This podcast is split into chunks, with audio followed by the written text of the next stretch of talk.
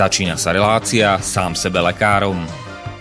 V rámci tejto relácie môžu zaznieť rozličné údaje o rozpoznávaní a liečbe rôznych chorôb a zdravotných ťažkostí. Všetky takéto údaje sú určené výlučne pre vašu informáciu a nesmú byť chápané ako lekárske odporúčania. Ak máte akúkoľvek akútnu či chronickú chorobu alebo iné zdravotné ťažkosti, s ktorými si sami neviete dať rady, obráte sa prosím na kvalifikovaného a skúseného odborníka, ktorý bude môcť individuálne určiť, v čom tieto choroby a ťažkosti spočívajú a ako by ich bolo možné odstrániť či vyliečiť. Nič také však nemusí účinkovať na diaľku, teda bez toho, aby vás kompetentný odborník videl a osobne vypočul a vyšetril. Preto je dôležité osobné odborné poradenstvo, ktoré vám môže ušiť liečbu na mieru podľa vašich potrieb, životného štýlu, životného rozpoloženia a ďalších individuálnych daností. Nie je však v silách ani moderátora, ani hostí tejto relácie predvídať všetky okolnosti, ktoré by mohli konkrétne vo vašom prípade nastať a vyčerpávajúcim spôsobom ich v rámci relácie popísať. Zároveň moderátor a hostia tejto relácie nemajú nejakú kontrolu nad tým, či budú ich slová presne zapamätané, správne pochopené a bezchybne uplatnené. Zároveň vôbec netušia, kto všetko túto reláciu bude počúvať a teda nemajú nejakú možnosť individuálne podľa potreby zasiahnuť a diagnostiku či liečbu vhodne upraviť. Zároveň sa lekárska veda prudko vyvíja a každý týždeň sú zverejňované nové a nové vedecké štúdie, z ktorých niektoré prinášajú úplne zásadné nové poznatky, rozširujúce ľudské poznanie alebo vyvracajúce doteraz prevládajúce domienky.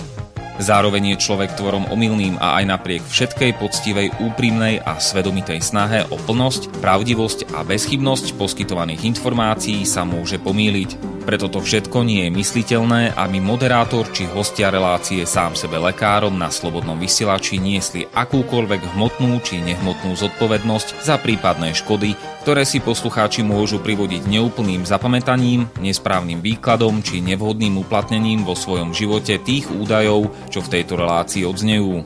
Z toho však vôbec nevyplýva, že by sme si za svojimi slovami nestáli, ale len to, že keď nemáme právo osobným zásahom ovplyvniť diagnostiku či liečbu daného jednotlivca, logicky nesmie byť od nás požadovaná osobná zodpovednosť za to, čo nemôžeme nejako ovplyvniť. Počúvate Slobodný vysielač. Milé poslucháčky, vážení poslucháči, vítajte v relácii sám sebe lekárom číslo 228 na tému človek a geneticky pozmenené organizmy.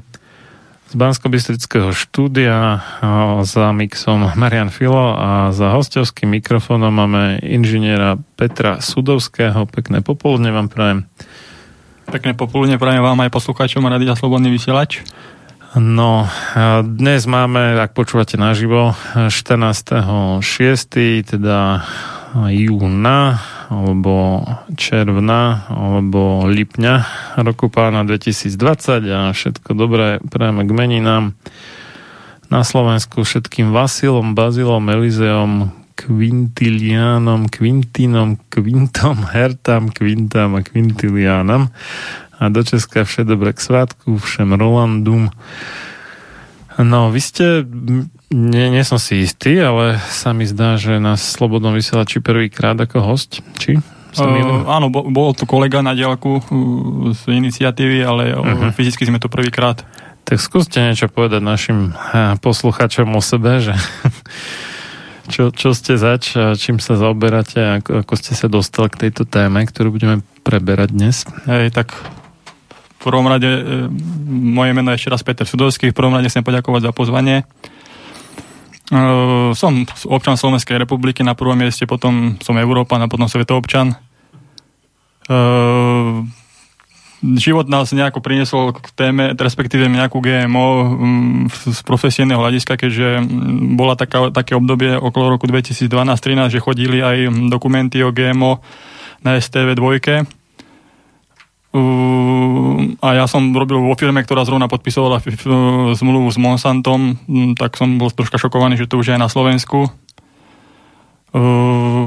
Dokonca som bol požiadaný zaniesť tú zmluvu do centra v Bratislave na Kukuručnej ulici do budovy, ktorá sa volá Kukuričák, takže to je taký paradox. No a začal som sa tej téme venovať a zistil som, že na Slovensku sa tej téme už niekto venuje, konkrétne Martin Chudy, môj kolega z iniciatívy, e, profesionálny športovec, e, brankár prvej ligy, podarilo sa mu získať aj titul keď hral za Trnavu, za Spartak, to len tak na Margo. A vlastne on spustil tedy nejakú petíciu proti geneticky modifikovanej repe, takže sa, sme sa s ním spojili, potom sme sa spojili s Máriou Potečnákovou, ktorá začal, spolu sme začali organizovať e, pochod e, proti Monsantu, ktorý vlastne bol celosvetový a bol iniciovaný niekde v Amerike, takže sme spustili to aj na Slovensku, takže nejakí traja ľudia sme sa spojili, potom sa k nám pridal Daniel Lešinský a e, Zistilo sa vlastne, že na Slovensku sa tieto geneticky modifikované plodiny pestujú na komerčné účely, teda polnospodári ich pestovali na komerčné účely a ešte sa tu robili aj pokusné, pokusné účely, výskumné ústavy robili takže sme sa rozhodli, že s tým tiež niečo urobíme. Takže bola to taká celosvetová synchronicita, takže sa to nejako rozbehlo a spustili sme petíciu. Uh, boli sme štyria potom sa k nám ešte pridal uh, doktor uh, Šarmír z Slovenskej potravinovej a polnospodárskej komory, ktorý bol vlastne dosť veľký odborník a dosť nám veľmi pomohol po odbornej stránke, pretože nechceli sme ísť systémom nejaký hurá efekt, ale chceli sme to robiť na odbornej stránke, aby sme neboli napadaní. Rozbehli sme petíciu, fyzicky sme, fyzická petícia to bola, získali sme 18 podpisov, čo je na fyzickú petíciu dosť, dosť náročné, lebo vtedy ešte neboli pl- ehm, právne možné elektronické petície, s tým, že mm, veľa ľudí sa do toho zapojilo tak, že nám z domu posielali vypísané harky alebo sami niekde zbierali podpisy, čo bolo úžasné, takže mm, asi toľko na začiatok. Vlastne petícia bola odozdaná a o ďalších krokoch sa môžeme potom porozprávať. Mm-hmm. No a vy ste teda inžinier, akože nejaký agronóm alebo niečo také? Či... ja som vyštudoval uh, kade čo. aj za, zo zamerania na počítače a potom aj environmentálne inžinierstvo, ale nejaký, není som nejaký biochemik alebo nejaký biolog, ktorý by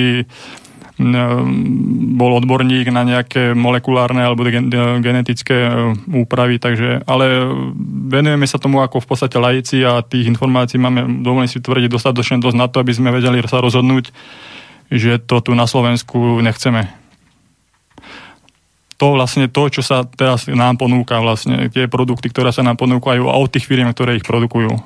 Lebo už geneticky modifikované organizmy sú tu už skoro polstoročie, je to relatívne veľká novinka v histórii ľudstva a za to polstoročie je dovolne si tvrdiť tých pozitívnych prípadov, no skrátka nenapadá ma žiadny. No je treba povedať aj to pozitívum, hneď na začiatku poviem, Málo kto to vie, že inzulín, ktorý berú diabetici, je vyrábaný za pomoci geneticky modifikovaných e, baktérií, a je to vlastne dennodenná potreba týchto ľudí s touto chorobou, takže môžeme povedať, že áno, na tento účel je to dobré, ale treba my sme tomu, toho aj názoru, jasno teda konkrétne toho názoru, že treba mm, hľadať príčinu vlastne tej cukrovky, tej, tej choroby a potom ísť a, a takýmto spôsobom rieš, riešiť choroby.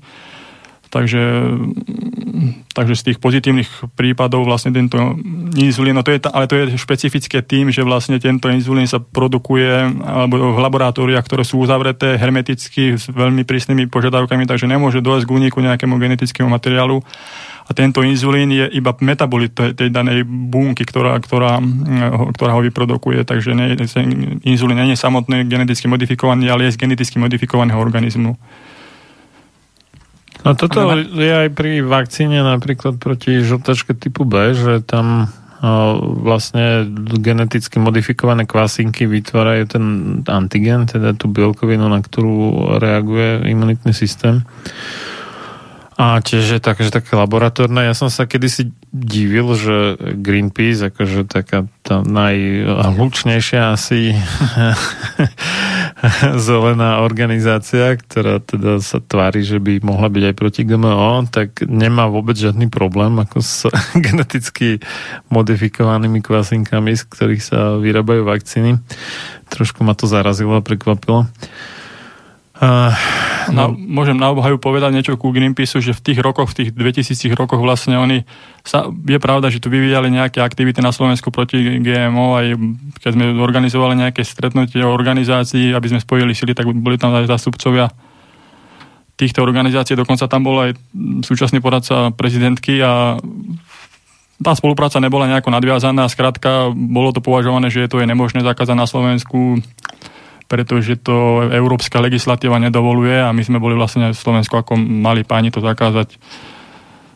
Napriek tomu sme do toho išli, ale potom sa situácia vyvinula tak, že tá možnosť zákazu už v dnešnej dobe je a o tom si tiež môžeme povedať neskôr. Takže to len tak na obhajobu, na obhajobu Greenpeace. Už troška sa v tom GMO angažovali aj v pozitívnej stránke. No ja som bol v tom, že Európska únia najprv teda úplne odmietala tie geneticky modifikované mm, plodiny na poliach v rámci EÚ, ale potom tam došlo k nejakému takému, že uh, zarajte si to jednotlivé krajiny ako chcete, ak, sa dobre, ak si dobre spomínam. Neviem teraz presne v ktorom roku to bolo, a že, že niektoré krajiny že úplne na to zakázali a iné tak nejak pomaly experimentovali s niečím. Áno, no, kľúčový rok bol 2015. Do toho roku 2015 to mohol jednotlivý štát zakázať, ale musel preukázať e, škodlivosť tej geneticky modifikovanej plodiny, čo bolo veľmi náročné, lebo každá štúdia je hneď tými magro firmami alebo spoločnosťami napadaná rôznymi spôsobmi, takže boli rôzne súdne spory. Francúzsko, Rakúsko zakázalo GMO pred roku, pestovanie GMO, aby som mu bol presný v ich krajinách ešte pred rokom 2015. No ale ja hovorím, že vznikla taká vlna celoeurópska, do európskej legislatívy sa dostala tá vec v roku 2015, že každý štát môže rozhodnúť, či bude pestovať GMO alebo nebude pestovať GMO, lebo tá nevola občanov v Európe je enormná. Ono, výskumy, ktoré preskumy hovoria, 90% ľudí v Európe to odmieta, geneticky modifikované plodiny a respektíve geneticky modifikované potraviny. Takže tá situácia v Európe je taká a po roku 2015, keď táto možnosť došla, tak to väčšina štátov, a musím povedať, že aj západných, Nemci, Francúzi, časti mm, Angličania, väčšina štátov Európy to vlastne zakázala už po roku, v roku 2015 a už sa tam vlastne nemôže pestovať súčasne povolená geneticky modifikovaná plodina, ktorá sa v Európe môže pestovať. No, ale oni teda akože že nič neporušili, alebo čo? Lebo keď, keď teda u nás bola tá obava, že, že to nejde, aj, že zakázať, lebo EÚ, tak e, čo tieto štáty teda? Či tam sa zmenila tá európska legislatíva? Vďaka no tomu ešte, to mohli? Ako som spomenul, že oni to ešte zakazovali preto európskou legislatívou a vtedy to museli preukázať vedecky. Aha, a oni, aha, aha. silné štáty mali veľké, povedzme, financie, ktoré mohli robiť nejaké výskumy a alebo mali, dajme tomu tú moc, je, je rozdiel, keď Slovensko povie, že zakážeme a že ide proti Európskemu súdu alebo Európskej komisii ako keď to povie Francúzsko, takže ono to je asi aj o tom. No tak mali tu kúráž aj Rakúšania, viedli sa rôzne e, súdne spory, problémy boli, skrátka, ale hovorím, došlo ten rok 2015, kedy sa všetko zmenilo a legálne to môže, môže každý Aha, tak, teraz že, zakázať. Že 2015 to je to legálne zakázať, ale v zásade môžu aj teda pestovať tie veci ďalej. Áno, aj ten zákaz môžu teraz zobrať mm-hmm. späť a povedať, že chceme zase pestovať. Mm-hmm.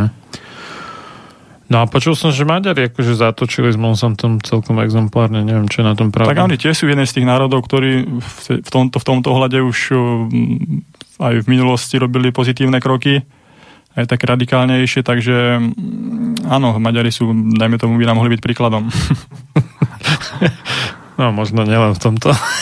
Tak. Dobre, máme sa čo učiť od našich južných susedov. No, dobre. Uh... Ale veď som počul, že tam je diktatúra. diktatúra, keď tam skoro nikto nenosil rúška a my sme to mali povinné. Ešte teraz akože ma riešili vo vlaku, tak neviem, asi diktatúru, asi po, ak, ak je maďarskú diktatúra, tak u nás je ešte oveľa kru, krutejšia diktatúra, asi sa mi tak javí minimálne od volieb. No dobre, takže Mm, a teraz taká, taká rypacká, laicko-rypacká otázka, že, že vy ste proti šľachteniu rastlín? No práve my šľachtenie rastlín, rastlín podporujeme, prirodzené šľachtenie. No alebo niekto si môže povedať, že na však to GMO, však to je vlastne také šľachtenie, nie? Áno, ono je to jeden z tých argumentov e, týchto producentov, alebo respektíve tých ľudí, ktorí šíria sú pro GMO, že v prírode tiež prebieha nejaké že to je v podstate porovnateľné so šlachtením, lenže treba povedať, že v prírode je to dosť obmedzené, príroda má svoje mechanizmy a tam nie je možné, aby sa jeden druh, poviem napríklad, úplne si vymyslí melón, krížili s nejakým živočíchom. E, v prírode to je nemožné, len človek e, pri tejto genetickej manipulácii môže vložiť gen z, napríklad z bunky a môže vložiť do melóna a toto v prírode není možné, neprirodzené. I, I keď musím povedať, že aj v prírode niekedy prebehli v minulosti nejaké mutácie medzi bunkou a rastlinou, ale tá príroda to má zaradené tak, že vlastne tam je tá potom tá selekcia, že tá rastlina musí mať nejakú výhodu a to trvá nejaký niekedy aj možno stovky tisíc rokov, kým sa tá rastlina etabluje v prírode, lenže my tu prídeme, vytvoríme nejakú geneticky modifikovanú rastlinu a hneď už upneme do prírody a povieme, že je prospešná. To je aj, tak aj dneska. Dneska sa všelijaké novoty dávajú do placu a že hneď dobre, dobre, bez nejakého preskúmania, ale veľmi dôležité je aj v európskej legislatíve je také, taká klauzula, že princíp predbežnej opatrnosti, že keď je niečo nové, a my to chceme pustiť do, do voľnej prírody, tak to musíme zabezpečiť, respektíve potvrdiť, že to je bez akýchkoľvek škodlivých alebo vedľajších účinkov. A toto práve, myslím, že, oni... že to sa tu zhusto, ne, zhusto nedodržiava aj s ohľadom na nejaké elektromagnetické žiarenie a takéto veci. Tak ono, samozrejme, oni, kon, konkrétne v Európe funguje EFSA, European Food Safety Agency, a tá dáva, dá, tá dáva odporúčanie Európskej komisie na QGMO.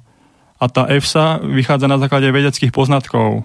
Lenže tie vedecké poznatky, to je ten veľký problém, že 50% je pro GMO, 50% je za GMO, neviem, podporuje GMO, druhé sú proti GMO. A keď ideme po tých eh, štúdiách, tak zistíme, že tie, ktoré obhajujú GMO, sú často priamo financované výrobcami samotných geneticky modifikovaných plodín a sú tam také závažné chyby v týchto štúdiách, že mm, to EFSA mm, je už o veľké podozrenie, že ona to robí ako keby už účelovo, podporuje vlastne nie e, občanov alebo Európu ako takú, ale tých e, výrobcov alebo tých producentov, že na základe nezmyselných štúdí vlastne povoluje geneticky modifikované plodiny. Takže ono síce povie, že pozrite, tu máme štúdie, ktoré ukazujú, že GMO je neškodné, lenže keď sa človek zahalbí do tých štúdií, e, ľudia, ktorí sa vlastne sú nezávislí a robia analýzy, tak tam sú také fatálne chyby, že to máš hraničí, hraničí s normálnosťou, takže už neviem ani, aká bola otázka, ale Myslím, že som na ňu zodpovedal. No, čo sa F sa týka, tak to je taká zaujímavá, zaujímavý úrad, lebo oni, kedy to bolo nejaký 2014, či kedy tuším, že, že zakázali uvádzať na, na obaloch uh, nejakých bylín, z ktorých sa robia čaj alebo mastičky alebo neviem čo, liečivé účinky, ktoré boli známe stovky tisíce no. rokov v zásade a dovolili len nejaký katalóg tvrdení, dovolených tvrdení o zdravotných účinkoch, čo viedlo, to, to mám informácie teda od nejakých predajcov výživových doplnkov, viedlo k dramatickému poklesu ich obratu. Čiže tam to vyzerá, že podlieha dosť lobbingu ta, tento úrad z, zo strany tých najmocnejších, teda farmaceutických firiem a možno teda aj tých nejakých agro, neviem čo. A vy ste spomínal, že už už 50 rokov sú nejaké GMO veci a to evidujem tak možno od polky 90 rokov iba zhruba. No, ten, tie prvé vlastne geneticky modifikované organizmy, dajme tomu v laboratóriu, vznikli už v tých 70 rokoch. Ale už taká aplikácia, že vo voľnej prírode alebo pestovanie na poliach, to sa ráta od tých, možno od tých 90 rokov ako gigant je v tomto, v tomto USA, respektíve celá Amerika je severná a južná. Tam sa produkuje možno v priemere 80% všetkých, e, napríklad 80% geneticky modifikované soje iba v Amerike, 90% modifikované kukurice sa pestuje iba tiež v Amerike, či už severnej alebo južnej, takže tam je to doslova zamorené. Tam, je, tam, je, tam, tam, to vzniklo, tam to bolo tak, že my máme tu ten systém predbežnej opatrnosti v Európe. My to máme docela dobre v porovnaní ním, lebo dá sa povedať, že tam sú v, v dosť veľkých, veľkých problémoch, pretože ako vytvorili prvú geneticky modifikovanú plodinu, alebo organizmus, tak oni hneď pre, prehlásili, je to ne, taká klauzula, že si, r, princíp subst, subst, substanciálnej rovnocenosti, že ak sa tá rastlina geneticky modifikovaná kukurica podobá zložení ku konvenčne, tak je automaticky prehlásená za ekvivalentnú, za rovnocennú, takže nerešili tam nejaké rizikové dopady, nejaké testy, krm, nekrmili pokusné zvieratá, neskúšali to v pokusných poliach, rovno dali do, do prírody a ešte aj tie produkty, ktoré sa predávajú v obchodoch, sú vôbec nie je označené, že to je vyrobené z GMO, takže tam išli na to z hurta, tam sa im to, tam sa im to podarilo presadiť my sme už asi vedeli, o čo ide, tak v Európe už sme troška opatrnejší, takže u nás to nie je také, také jednoduché ako v Amerike. Ale tam doslova človek, keď niečo je, tak nevie, nevie, či je to z geneticky modifikovaných organizmov, respektíve z geneticky modifikovaných plodín.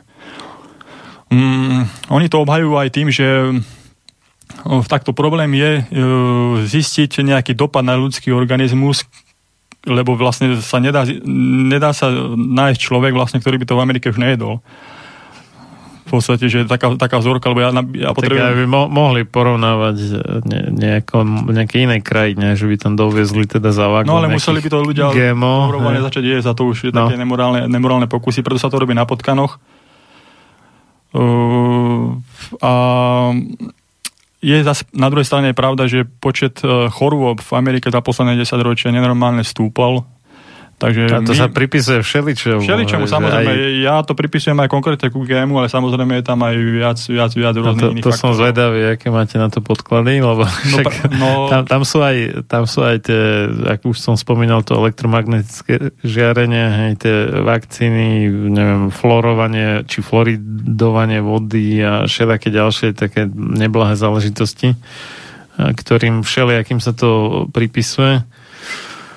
Takže aj nejaké, neviem, znečistenie ovzdušia, čo neviem, ťažkými kovmi z priemyslu, alebo mm, to, že čo je, morské ryby sú čoraz viacej kontaminované nejakým olovom a ortuťou a takéto veci. Hej. Čiže... No, ono to je aj problém, že napríklad toto dobre hovoríte vlastne, že zjem nejaké ťažký kov a zjem ho, dajme tomu podlimit, podlimitnú hodnotu, že mi neublíži lenže už, už je nejak zatažený ten organizmus pečenia alebo obličky a zrazu dojde ešte ďalšie nejaké elektromagnetické žiarenie, ktoré je tiež podlimitné, dajme tomu, potom dojde niečo v strave, potom dojde nejaké GMO a všetko to vlastne oslabí ten organizmus tak, že skolabuje vlastne, že neskúmajú sa tieto kumulatívne účinky týchto vecí, ale zoberie sa jedna konkrétna zložka, povie sa, toto sa môže jesť v takomto, takéto koncentrácii a hotovo. Keď to ješ menej, tak je to v poriadku, lenže tých faktorov, ktoré na nás vplývajú, ak vy hovoríte, či zo vzduchu, či z jedla, či z vody je strašne veľa to už sa nerieši, takže, takže tak si myslím. Prečo, ja. prečo to vôbec niekoho nápadlo, akože neriešiť šľachtenie rastlín tak, jak nejaký mičurín, ale že ísť ako úplne k jadru bunky, dá sa povedať, teda ano, no to, tej to je, DNA. Na to som sa tiež zamýšľal vlastne, že v prvom rade to šľachtenie tradičné, prírode, prírode blízke, je povedzme no, ťažko povedať, či je náročnejšie, ale je troška časovo náročnejšie, lebo keď, keď niekto sa celý život venuje nejakej plodine, e, aby vykultivoval niektorú, aby bola, dajme tomu, hodná pre vyššie nadmorské výšky alebo tak, takže trvá to dlhšie, lenže treba sa pozrieť, že čo tieto firmy, ktoré produkujú tieto geneticky modifikované plodiny vlastne chcú dosiahnuť Samozrejme, oni rozprávajú, že chcú nakrmiť svet, že chcú vytvoriť rastliny, ktoré budú suchoodolné, ale za posledných 20-30 rokov ktoré sa, rastlín, ktoré sa pestujú geneticky modifikovaných, nič také reálne sa nedeje. 99% geneticky modifikovaných plodín sú také, ktoré produkujú týmto spoločnosťam iba zisk. Um, sú v podstate zamerané na zisk. A ja mám takú teóriu, že tam, kde je na prvom mieste zisk, to, to je už od, od, od, od podstaty zlé. Uh, to, tak to je ale v kapitalizme skoro všetko. Všetko, no vo všetkom. To je, také, to je taký zákon. To je taký zákon. to, není, to sa netýka len GMO. No a v tie, týchto 99% rastlín, ktoré sa vlastne produkuje, no, pestuje, tak sú uh, geneticky modifikované nie je tak, že by mali mať nejaké nutričné vyššie hodnoty alebo neviem čo. Ale oni sú modifikované tak, že poprvé, jedni sú také, že odolávajú totálnemu herbicidu, že keď na ní nastriekate mm, glyfosát, tak e, všetko okolo zahynie, len táto rastlina je geneticky modifikovaná tak, aby tomuto glyfosátu odolala. Je tam pozmenený jeden enzym, na ktorý ten glyfosát e, nemôže sa napojiť, takže táto rastlina ako keby prežila, prežije. Tento gén je tam daný z baktérie, ktorá prežije tiež v, glyfosáte, takže ju naučili v podstate odolávať glyfosátu.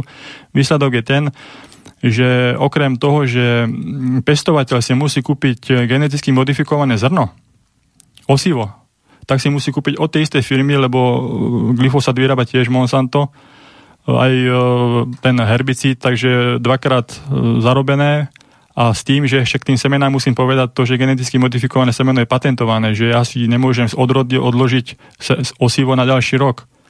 Ja si nové osivo musím kúpiť uh, znova od tej istej firmy, takže každý rok uh, veľký zisk s tým, že Monsanto viedlo veľkými veľké súdne spory s tými, ktorí si odložili semeno alebo mali kontaminované polie. Aj také prípady zastali, že z geneticky modifikované kukurice prešlo pel na geneticky nemodifikovanú a už aj tým, no, tým pádom aj Monsanto tých zažalovalo, lebo ten ich gen je ako keby tam, takže išli silno potom, aby ovládli celé polnohospodárstvo a do, dá sa povedať, že v Amerike sa im to podarilo a všetci vlastne kúpujú vo väčšine kukuricu, soju, bavlna sa pestuje ešte, taká rozšírená aj repka olejka od, od Monsanta.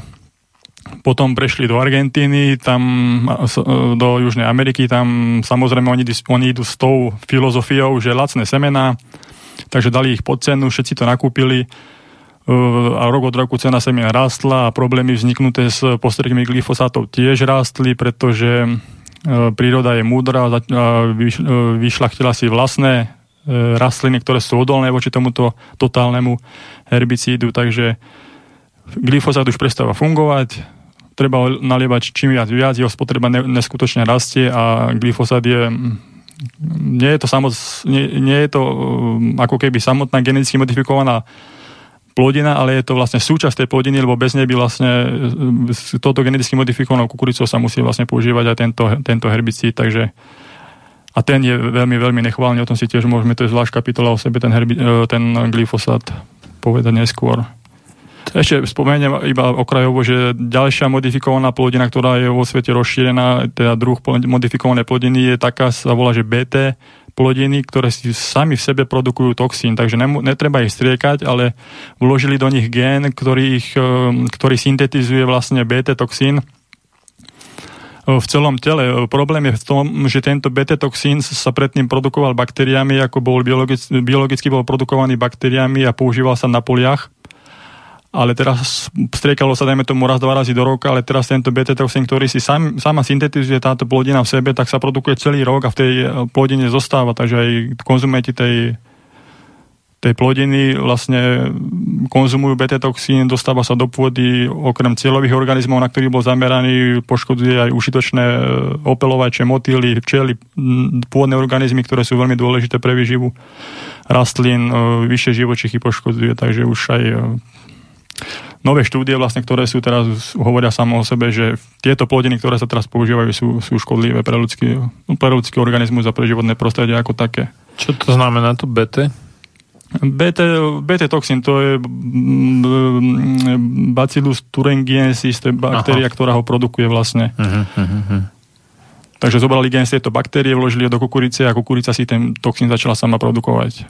Paradoxné je, že tento, táto BT kukurica um, je MON 810 je povolená v Európe ako jediná geneticky modifikovaná plodina sa tu pestuje plo, plošne povolená v Európe? plošne pre polnospodárov. Uh-huh. S tým, že je paradox, že nám bolo povedané, že my tu s, s cieľovým škodcom, na ktorý je zameraná, to je výjačka kukuričná, že z toho tu taký markantný problém nemáme, že by sme potrebovali tieto geneticky modifikované BT, BT kukurici, že to bolo také iracionálne.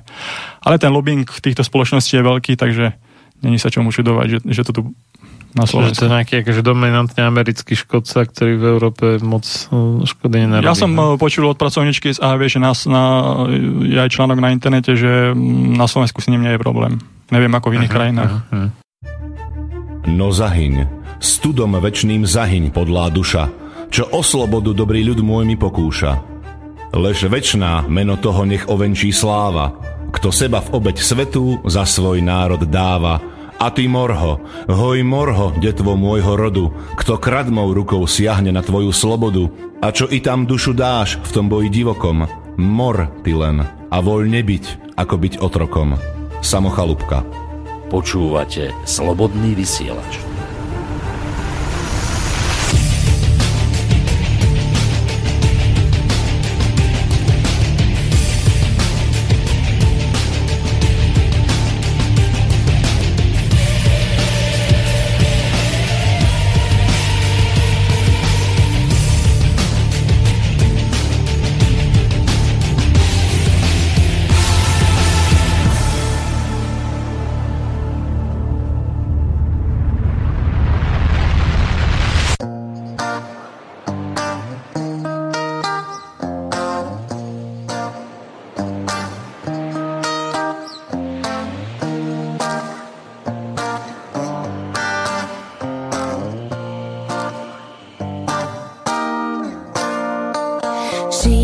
out every day.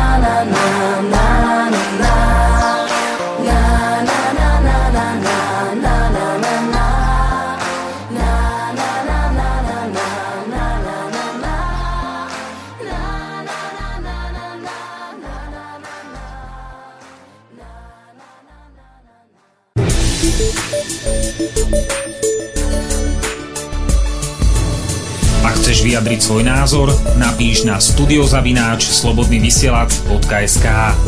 Slobodný vysielač, váš rodinný spoločník. Pokračujeme v relácii sám sebe lekárom číslo 228 na tému človek a geneticky pozmenené organizmy z Banskej Bystrice od Mixu Marian Filo a za hostovským mikrofónom inžinier Peter Sudovský. No, spomínali sme ten glyfosant pred prestávkou a že to je totálny herbicíd, tak čo, čo to vlastne znamená totálny herbicíd a ako teda funguje ten glyfosant? No, glyfosát v podstate funguje tak, že ona napadne mm, štruktúru rastlenia, ktorá spôsobuje rast. Naviaže sa, neviem, či konkrétne na DNA, alebo na nejaký enzym, zabraňuje vlastne tvorbe enzymu, ktorý spôsobuje rast. E, týchto rastlín, takže všetko, čo je k ním postrikané, všetko, všetko zahynie okrem tej super, super e, rastliny, ktorá sa e, obchodne nazýva Roundup Ready, pretože obchodný názov toho produktu postreku sa volá Roundup.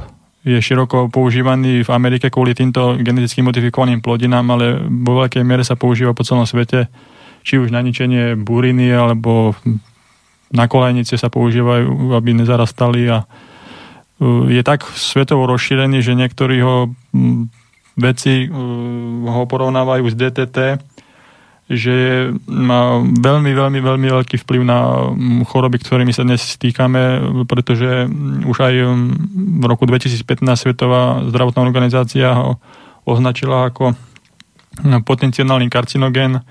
Samozrejme, okrem toho to má ďalšie iné závažné vlastnosti, ktoré, ktoré, ktoré, ktoré potvrdzujú rôzne štúdie.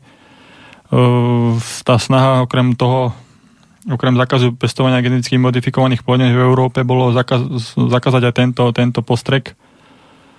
No, treba aj povedať, že bol produkovaný Monsantom a treba aj povedať, že Monsanto v, produkovalo aj bojové chemické látky, ktoré sa používali, myslím, vo Vietname na deforestáciu, či ako sa to odborne volá. To je ten Agent Orange, myslíte? Tak, tak, hej, hej. To je, že defoliant sa to volá, hej, že, hej. že od, odlistovač v podstate, Aha. čiže on zničí všetky tie zelené listy a vďaka tomu potom z, tej, z toho vrtulníka ľahšie vidno tých áno. nejakých domorodých bojovníkov pod stromami. Áno, áno, presne. No, Napríklad vo Francúzsku bol Monsanto súdom, eh, prehralo súd, eh, pretože vyvratil, eh, Monsanto vravelo, že glyfosát je degradovateľný, že je neškodný a pre, uh, francúzsky súd rozhodol, že mililo klamný, klamný reklama bola. Uh, z týchto argumentov máme veľa na našej stránke, sú vedecky podložené. Uh, tam prelomová štúdia bola aj profesora Seraliniho, ktorý si uh, jednoducho povedané vyžral svoje, pretože svojou štúdiou sa ako keby postavil týmto gigantom. Uh, jeho štúdia pozostávala z, krm, uh, krmil uh, pokusné potkany vlastne geneticky modifikovanou kukuricou, ktorá vlastne bola tolerantná na tento glyfosát s tým, že on mal vzorku, samozrejme, tie vedecké pokusy majú nejakú, nejaký svoj štandard. Jedna vzorka bola pestovaná čistou biokukuricou, druhá bola nestriekanou, ďalšia bola striekanou, ďalšia bola iba tým glyfosátom. Skrátka, e, táto štúdia obletela svet, e, aj fotografie od tých potkanov, ktoré mali obrovské až 20% ale veľké nádory e, v oblasti hrudníka, čo im spôsobovalo problémy s dýchaním a ďalšie e, rôzne problémy. E, samozrejme, ten, táto štúdia bola hneď napadaná, obrovské investície sa zainvestovali do antikampane, e, ale boli tam samozrejme, našli sa tam nejaké drobné, drobné chyby, ktoré profesor Seralini spravil. Treba ale povedať, že to bola nezávislá štúdia a bola prvá dlhodobá štúdia, pretože štandard hovorí, že toxicitu alebo škodlivosť geneticky modifikovaných organizmov sa má testovať na potkanoch iba po dobu dvoch mesiacov a je to príliš krátka doba na to, aby sa niečo prejavilo, pretože e, tieto geneticky modifikované organizmy s väčšinou e, majú chronický účinok. Jeho štúdia trvala e, počas celého životného cyklu potkanov. Samozrejme, boli tam, e, bolo tam zvýšené úmrtie týchto potkanov, takže obletela svet, bola kritizovaná, ale kritizovaná nemohla byť, lebo štúdie, na základe ktorých bola geneticky modifikovaná kukurica povolená, konkrétne táto v Amerike, tak vykazovali oveľa, oveľa, oveľa väčšie, závažnejšie chyby. A tým pádom e, pán Seralini bol aj perzekovaný, myslím, že prišiel aj o prácu jedno s druhým, ale stále je aktívny a stále hodnotí štúdie, štúdie ktoré propagujú geneticky modifikované organizmy a hodnotí ich z hľadiska profesie, pro, profesijného no, stavu, pretože my obyčajní občania nemô, nemá, ne, do toho tak hlboko nevidíme, takže v súčasnosti sa venuje, venuje tomu a vlastne na boji proti GMO e, sa angažuje stále. E, treba aj povedať, že kto, kto komu to vyhovuje, pretože kto koho platí aj na základe týchto vecí sa dá zistiť, že kto komu o čo ide.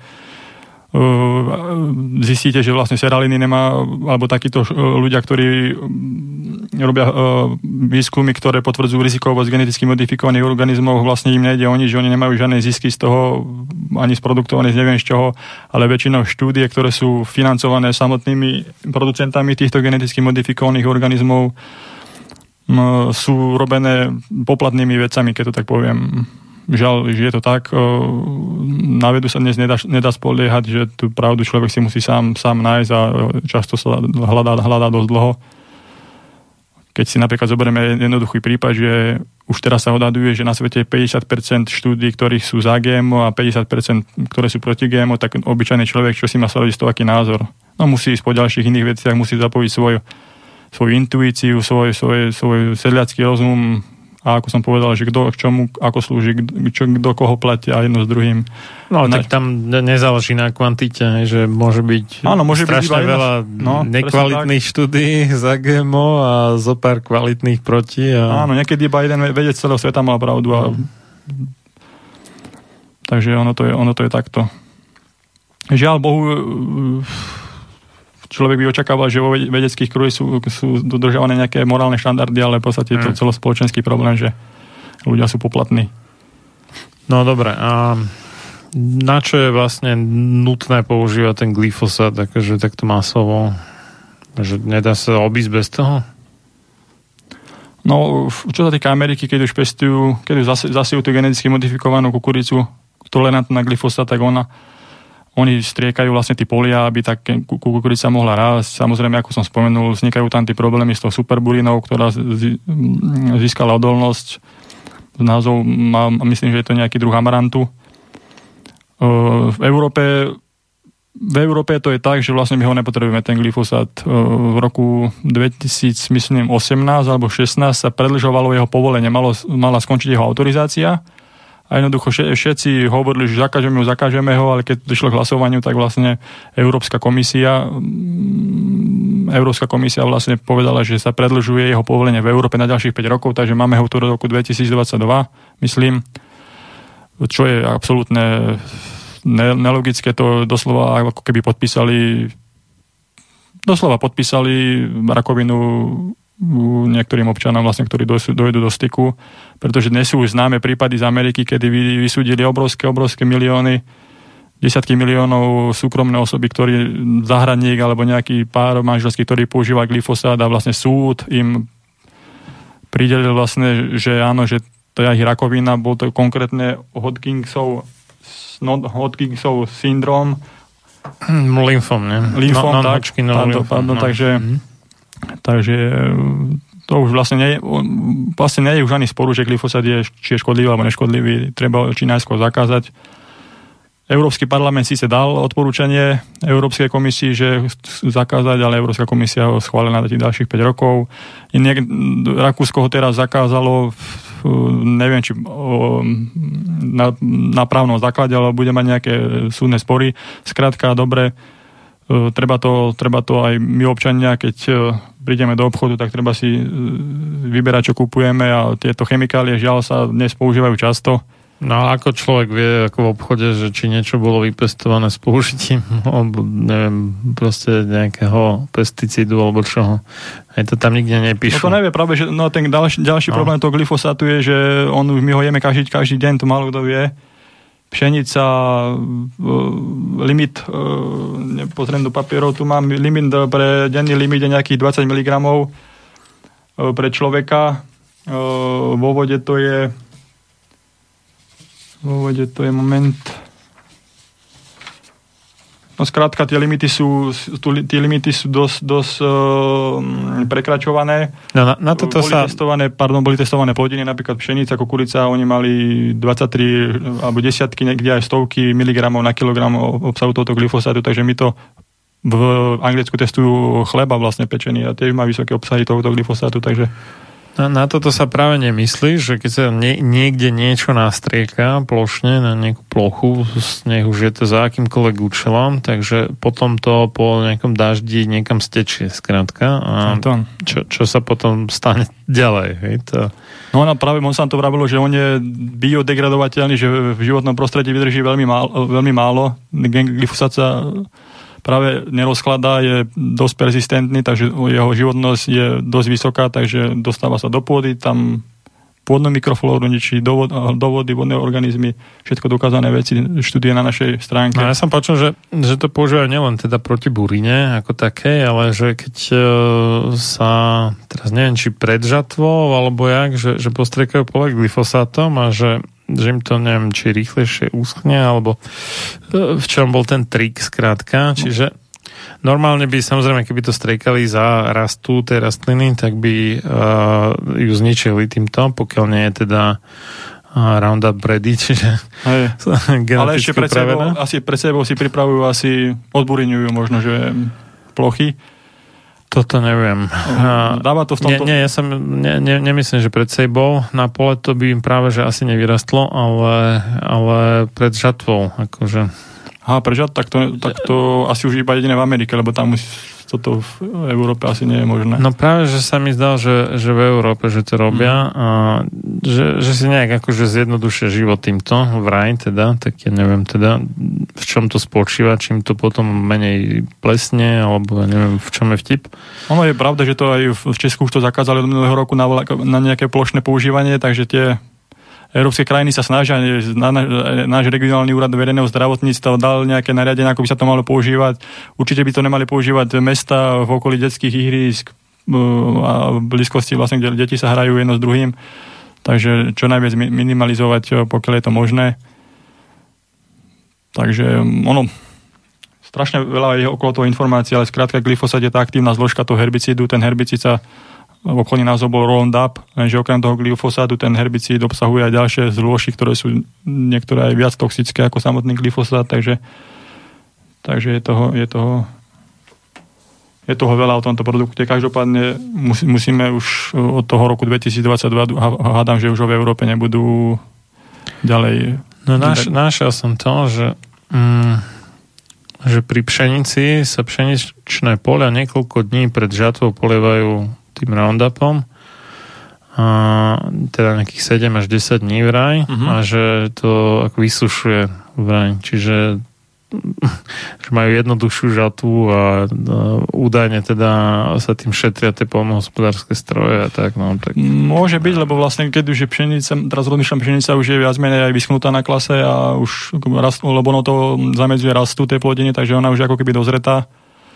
Takže možno, že aj takéto experimenty boli, ale Dokon, to... Dokonca toto, že, že keď e, vystavíte pšenicu jedovatým chemikáliám, ako je aj glyfosát pšenica, tak v skutočnosti vytvorí viac semien, čoho výsledkom je o niečo väčšia no, úroda. Tak toto neviem. už. to je zaujímavý údaj teda. Takže na, na takéto veci, lebo ono pred tou sejbou to by, to by im práve že asi ani nevykličilo. To by Áno, nefungovalo, zrejme, to by nefungovalo. takže v pôde by zostal, takže ovplyvňoval ale, nové. No, no, no, ale prečo to, to sa dá, lebo však do novej sejby im to spláchne dávno dášť, takže No dobre, takže toto je niečo, čo by sa malo zakázať, ale sú tam potom tie iné tzv. alternatívy, ktoré môžu byť tiež nebezpečné. Toto zrejme bol teda aj si aj argument proti tomu zákazu, že, že ten glyfosát je ako keby možno menšie zlo. Či? Menšie zlo voči čomu? No, že sú aj ďalšie nejaké tie herbicídy, pesticídy, neviem čo, čo sú ešte horšie. V tak ono vo všeobecnosti, to je to, je, to, je to čo sa tí ako polnospodári snažia vlastne eliminovať, maximál, maximálne eliminovať používanie chémie. Keď e, ja osobne neviem na toto stanovisko, že či sa to dá bez chémie alebo nie, ale ja verím tomu, že by sa to dalo, lenže my sme už tak z, závislí od tejto chémie, aj tá samotná pôda je tak degradovaná týmito, touto chémiou, že v podstate tam sú nie živiny. Takže či už hnojiva umelé, alebo tieto pesticídy. Samozrejme problém je aj to, že my, ja keď zasadím na hektáre, obrovské hektáre nejakú monokultúru, tak ten škodca sa, tento, to má, on má tam rád jednoducho.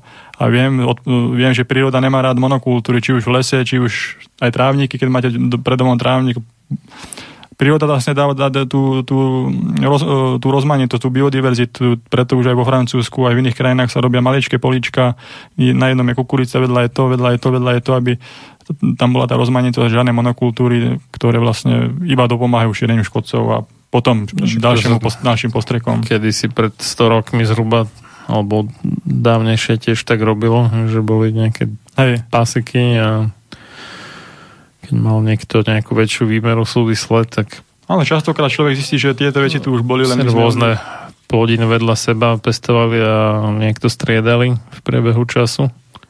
Môžete nejaké osevné plány, či čo, že, že ktorá plodina po ktorej, aby to No, áno. malo nejaký čo najlepší efekt. Tak. No dobre. On ešte k tomu glyfosátu v Amerike už prestal byť účinný. Nahradili ho novým, sa to volá de... názov je Decamba, Dicamba, vytvorené spoločnosťou BASF. No tak to je nemec, tam- nemecká firma. No tak, nevieme už dneska čo komu čo patrí, lebo napríklad ehm, keď sme pri tom, tak Monsanto kúpilo Bayer. Takže Monsanto už ako také neexistuje.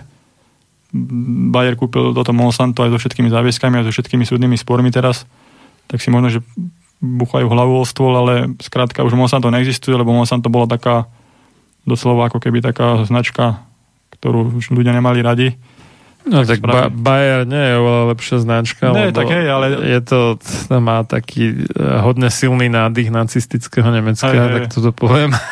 Takže, a BAS, ba, BASF takisto v podstate, že oni spolu ešte s Höchst firmou, tam tuto blízko no, 10 km východne vlastní bývalú biotiku Slovenská Lubča a ešte potom nejaké menšie firmičky, tak Mhm. Tvorili ten mm, kartel či koncern, čiže to bolo IG Farben, taká tá Mhm. najprominentnejšia nacistická firma. A tá sa potom teda po konci druhej svetovej vojny to zase naspäť nejak rozdelili na menšie, ale sú to firmy, ktoré majú dosť temnú históriu, tak toto povedzme. Áno, jedno, jedno z tých, z tých uh, návodov na, na správne rozhodnutie je to, že, že aj v Biblii je napísané, že podľa skutkov ich poznáte, tak treba si aj pozrieť, že od koho čo kúpujem, že kto čo vyprodukoval, kde sa angažoval, čo financoval, jednoducho dnes sa to dá pozisťovať, ale je to samozrejme náročné a ale o tom to vlastne je, že my musíme sa namáhať, aby sme našli tú s- možno tú strednú cestu. No a e, k tomu, k tomu BASF, BASF e, e, Monsanto začalo používať ten nový postrek namiesto glyfosátu a tiež obrovské veľké súdne spory. Pestovateľ Brosky, najväčší v Amerike, vyhral súd, pretože Dicamba e, mu prešlo na stromy, zničilo mu stromy a veľké, veľké problémy. BT kukurica zase vznikli tam uh,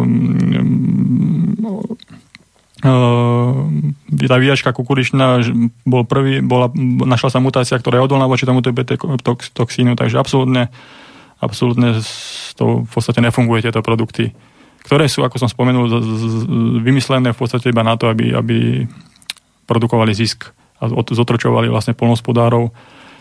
Napríklad aj v Indii sú neslavné známe seme, se, sabo, samovraždy polnospodárov, ktorí podľahli Monsantu a dostali sa do takých dlhov finančných, že spáchali samovraždu. Že no, oni asi sa inšpirovali u drogových dílerov, lebo jak to býva, že prvá dávka je zadarmo alebo za veľmi lacno. Áno, áno, takže ten- ten že tie, tiež im to tak... Kon, konkrétne v Indii, že oni nakúpi, pokúpili všetky seminárske obchody Monsanto, Mhm, takže vlastne tam nemali ani možnosť kúpiť iné semeno, da, dajme tomu. A už potom tá cena vlastne bola najprv lacná. No, ale ich tak nám, namotávali, že, že to bude lacné a potom sa im to zase predražilo aj na tom, že každým rokom museli čoraz viacej tej chemie dávať na tie a pole. každý rok kúpovať semena, no a ktoré No, ale- ale aj hej, tie, no. tú chémiu k tomu. Ktoré bolo vlastne stále viac a viac treba. Takže to je za, za, začarovaný kruh. Treba aj povedať, že v Argentíne sú, sa klšujú obrovské pralesy kvôli geneticky modifikovanej soji, ktorá sa v konečnom dôsledku do, dopravuje do Európy a vlastne sú krmené ním naše polnospodárske zvieratá.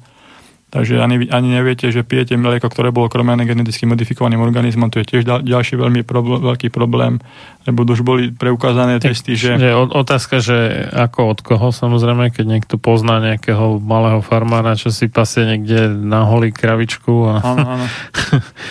a nekupuje jej GMO krmivo, tak to je celkom v pohode, ale v podstate veľká väčšina tých krmných zmesí dnes používaných na Slovensku aj v Európe vlastne obsahuje buď kukuricu alebo soju.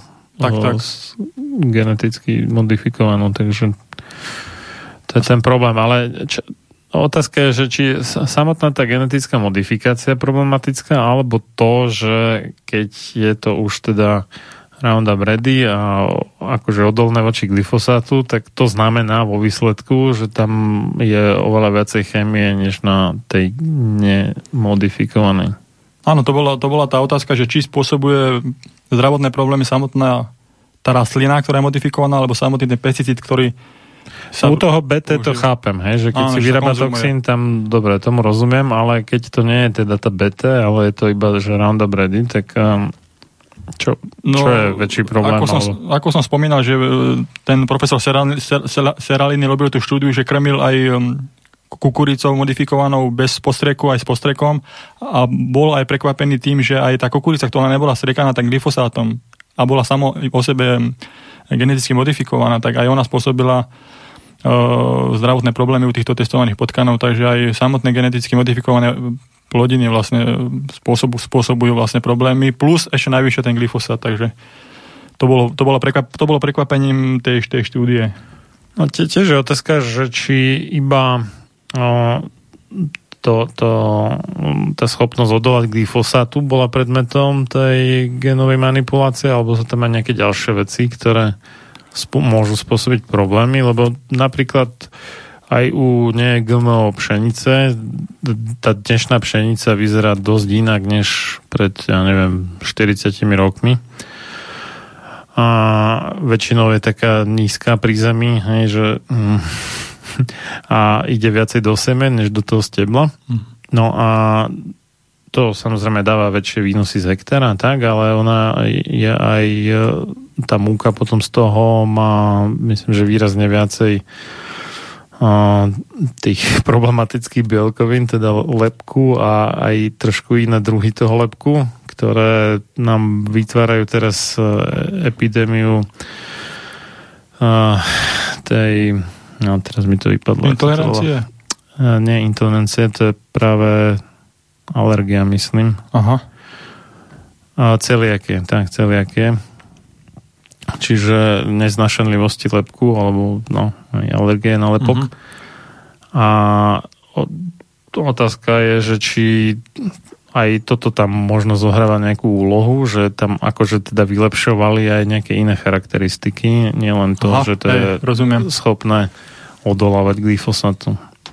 No ale tie, treba povedať, že tie geneticky modifikované manipulácie boli kedysi obrazne povedané, ako keby ste strieľali naslepo. V podstate tam to prebiehalo tak, že do bunky sa, strie- sa, sa tomu hovorilo, že genová zbraň gulička nejakého um, kovu a na ne, na ne bola prilepená um, DNA fragment, ktorý mal byť implementovaný do, do tej bunky a nevedelo sa, čo to, kam sa to za, zapojí v tom, v, tej, v tom veľkom reťazci DNA, že čo to bude robiť, takže bolo to dosť naslepo, nepresné. Takže nie je vylúčené, že vlastne okrem uh, samotnej, samotného tohoto získania tejto vlastnosti, dajme tomu uh, tej, tej tolerancie na glyfosát, že tam nebolo niečo poškodené, že tam došlo k zmene E, syntézy proteínu nejakého, takže to vôbec nie je vylúčené, že aj samotná, samotné, že iné vlastnosti za tieto rastliny zmenili.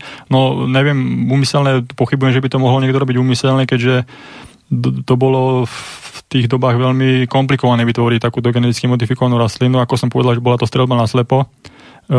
Teraz došlo veľký zlom, strašne to médiá začali profanovať, že to je ako keby prevrat v geneticky modifikovanej technológii s tým, že tá technológia sa volá CRISPR, CRIPS, to sú skrátky vlastne. CRISPR, to CRISPR, CRISPR.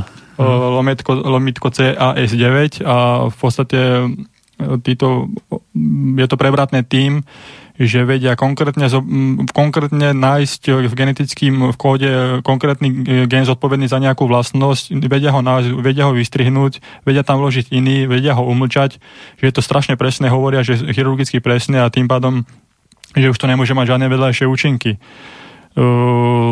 Táto metóda CRISPR je založená z prírodného, odpozorovaná z prírody vlastne, že našlo sa v DNA taká časť reťazca, že vlastne nevedeli na čo je, ale jeho úloha bolo rozpoznať vírus, ktorý vstúpi do, do do bunky, takže on, on vlastne vedelo nájsť vírus, takže oni takúto nejakú metódu získali, že, on, že, že ten, tu, tu, tu, tu, takýto fragment používajú na hľadanie konkrétneho miesta v DNA a pomocou enzymu CAS9 vlastne to miesto vedia vystrihnúť alebo nahradiť tam, nové, priniesť tam nové DNA zvonku. Sú tri metódy vlastne tohoto, tejto genetickej manipulácie. Jedna sa volá SDN1, druhá SDN2, SDN3 Tie prvé, e, v podstate tam nejde o uloženie cudzieho génu, ale ide iba o pozmenenie stávajúceho génu. Dajme tomu, že vystrihnú gén, ktorý je zodpovedný za hnednutie jablk po rozkrojení.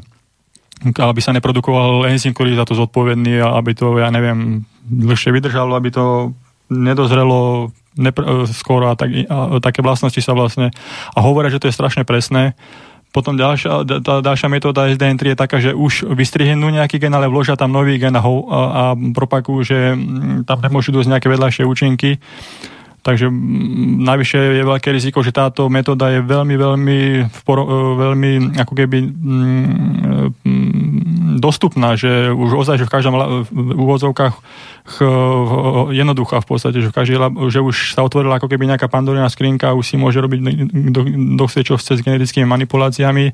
Lenže som včera študoval že nejaké negatíva, či sa vyskytli a zistuje sa vlastne, že to nie je až také presné, už sa to neprirovnáva, že nožnicám alebo chirurgické operácie, ale že to je už rezanie motorovou pilou proste my si myslíme, že sme majstri sveta, ovládneme tú, tú prírodu, ale už neželané mutácie vznikajú vlastne, že zasta odstáva nejaký gen, ale ten gen má tendenciu sa opraviť, tá oprava už nie je dokonalá, takže za, za, začne sa uh, syntetizovať uh, iná bielkovina, ktorá môže byť nejaký patogén. Takže veľa týchto štúdí je je, um, už vyskytujú sa tieto štúdie, ktoré, ktoré hovoria, že spôsobujú neželané, neželané mutácie v daných bunkách, okrem, uh, ktoré nie sú vlastne súčasťou cieľeného miesta v tej DNA. Ďalšia vec, musím k tejto metóde povedať, tak, taká vec, jeden uh, vedec čínsky modifikoval prvého človeka touto metódou, robil to viac menej uh, na tajnáša, Skrátka boli rodičia, ktorí boli HIV pozitívni a on mm, gen zodpovedný za toto HIV e, ako keby touto metódou vypol. E, to, mm, tým, touto metódou CRISPR. Potom to prezentoval na nejakej konferencii. Tie dvojčata sú síce doteraz e, zdravé, ale nemajú to HIV, narodili sa bez HIV, ale samotní tvorcovia tejto metódy ho kritizovali, lebo vlastne už prekročil všetky, všetky morálne mede, nejaké vedy. Takže keď niekdy budete počuť túto skratku CIRSPR, tak uh, treba, treba, byť, treba byť obozretný. A zatiaľ to vyzerá, že to nie je až také rožové, ako to prezentujú médiá a niektorí, niektorí veci a niektoré tiež opäť do toho investujú veľké peniaze producenti GMO, GMO plodín.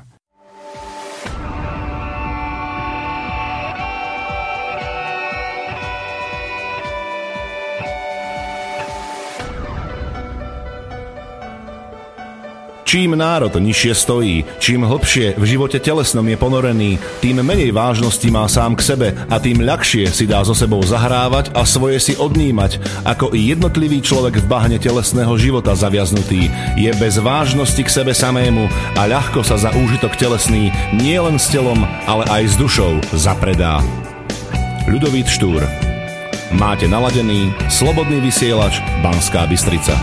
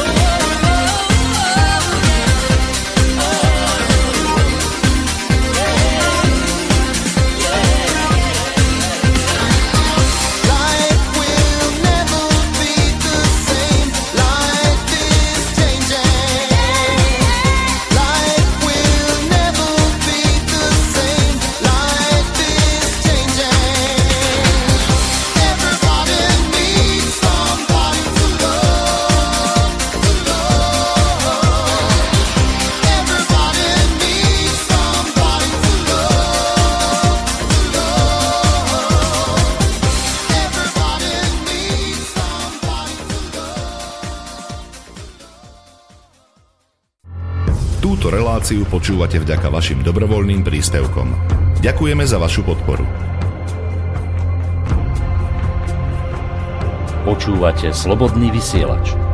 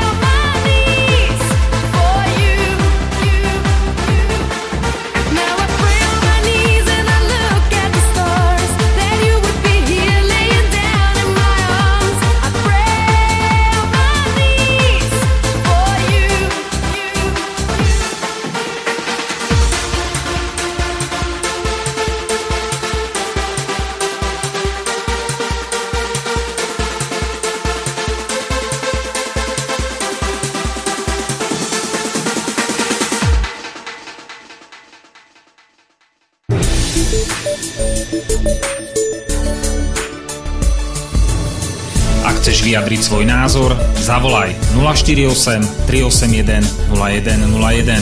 Slobodný vysielač, váš rodinný spoločník.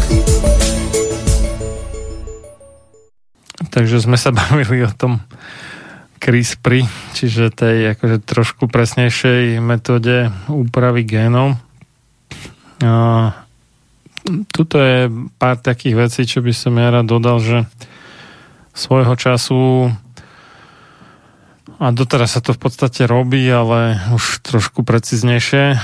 Sa brali všelijaké zvieracie tkaniva a takéto záležitosti, ktoré boli používané na pestovanie nejakých vírusov za účelom očkovania vo výsledku, jednak, množenie a jednak keď sa ľudský vírus pestuje na nejakom zvieracom tkanive, pokiaľ je nejak trošku kompatibilný, tak sa prispôsobuje tým iným bunkám a je potom menej tým zvieracím a je potom menej nebezpečný pre človeka, takže sa tým akože nejak oslabovali tie a, vírusy a tak, ale čo bolo nepríjemné, že sa takto pre, prenášali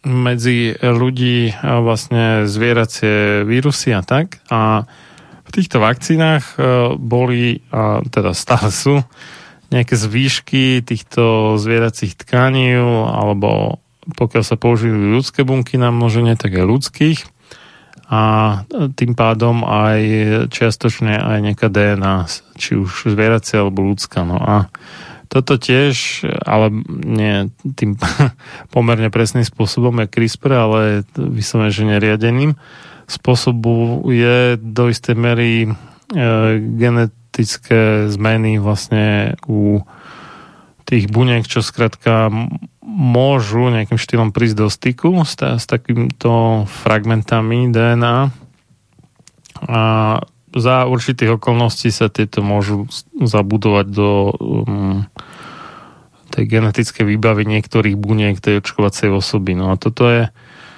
taký dosť uh, problém aj s ohľadom na to, že uh, mnohí neviem či úplne všetci, ale mnohí autisti vykazujú také dosť divotvorné odchylky v masovom meradle, radovo stovky rôznych génov, že majú odlišných aj od otca, aj od matky. Čiže oni sú keby takí mutanti do istej miery. Lebo normálne by človek mal mať e, zhruba polku génov od otca a zhruba polku od matky, ale nemalo by to byť také, že matka aj otec majú povedzme nejakú zhodu v niečom, ale ten človek má úplne iné gény. Čiže ani, ani materské, ani otcovské. A toto ma teda nápadlo pri tom uh, no, strieľaní náslepo ako keby pri tých uh, staromodných, či to mám nazvať, genových manipuláciách, že nejak neumyselne asi, alebo dúfajme, že neumyselne, že v tom nebol zlý úmysel, sa aj pomocou očkovania vytvárajú v podstate do istej miery GMO ľudia. A čo ale bude tentokrát už úmyselné, tak e, nové vakcíny proti koronavírusu, tie štyri najpokročilejšie, tak sú všetky založené na tom, že nejakým spôsobom zmenia DNA toho očkovaného tak, aby si vytváral nejaké látky, ktoré mu pomôžu zvládnuť ten koronavírus. Čo bude taký podľa mňa najmasovejší asi experiment v rámci genovej manipulácie na svete a tentokrát aj na ľuďoch, čo viac menej bolo doteraz zakázané geneticky manipulovať ľudí, ale toto je vyslovene ako princíp tých nových vakcín proti koronavírusu, tak neviem, ako, ako to vidíte vy v tomto smere.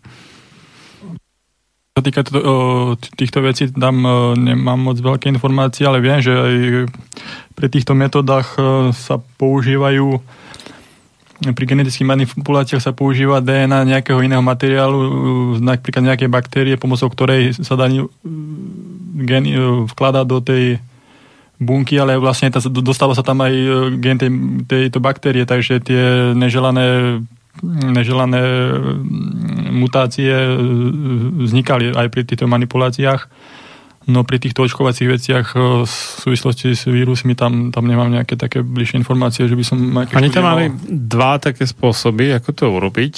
Jednak, že uh, nejakým elektrickým impulzom ako spôsobia, že tá bunka sa otvorí ako keby do istej miery, čiže to sa volá, myslím, že elektroporéza.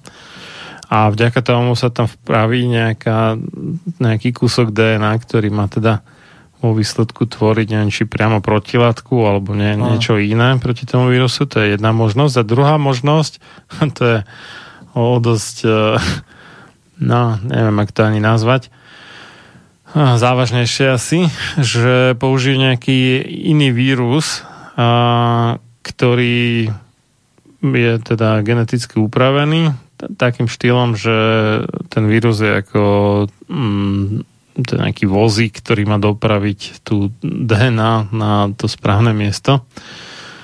Čiže, a to sú napríklad aj nejaká, nejaký druh lentivírusov, čo je skupina, do ktorej patrí aj vírus HIV. Čiže nejaký príbuzný vírusu HIV, teda tej ľudskej nedostatočnosti imunitnej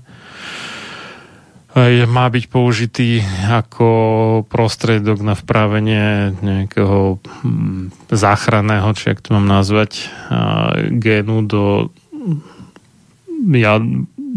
jadier buniek tej očkovacej osoby, takže tá sa potom ako vďaka tomu má stať imunnou voči tomu koronavírusu, čo mne príde ako dosť také zahrávanie sa s ohňom.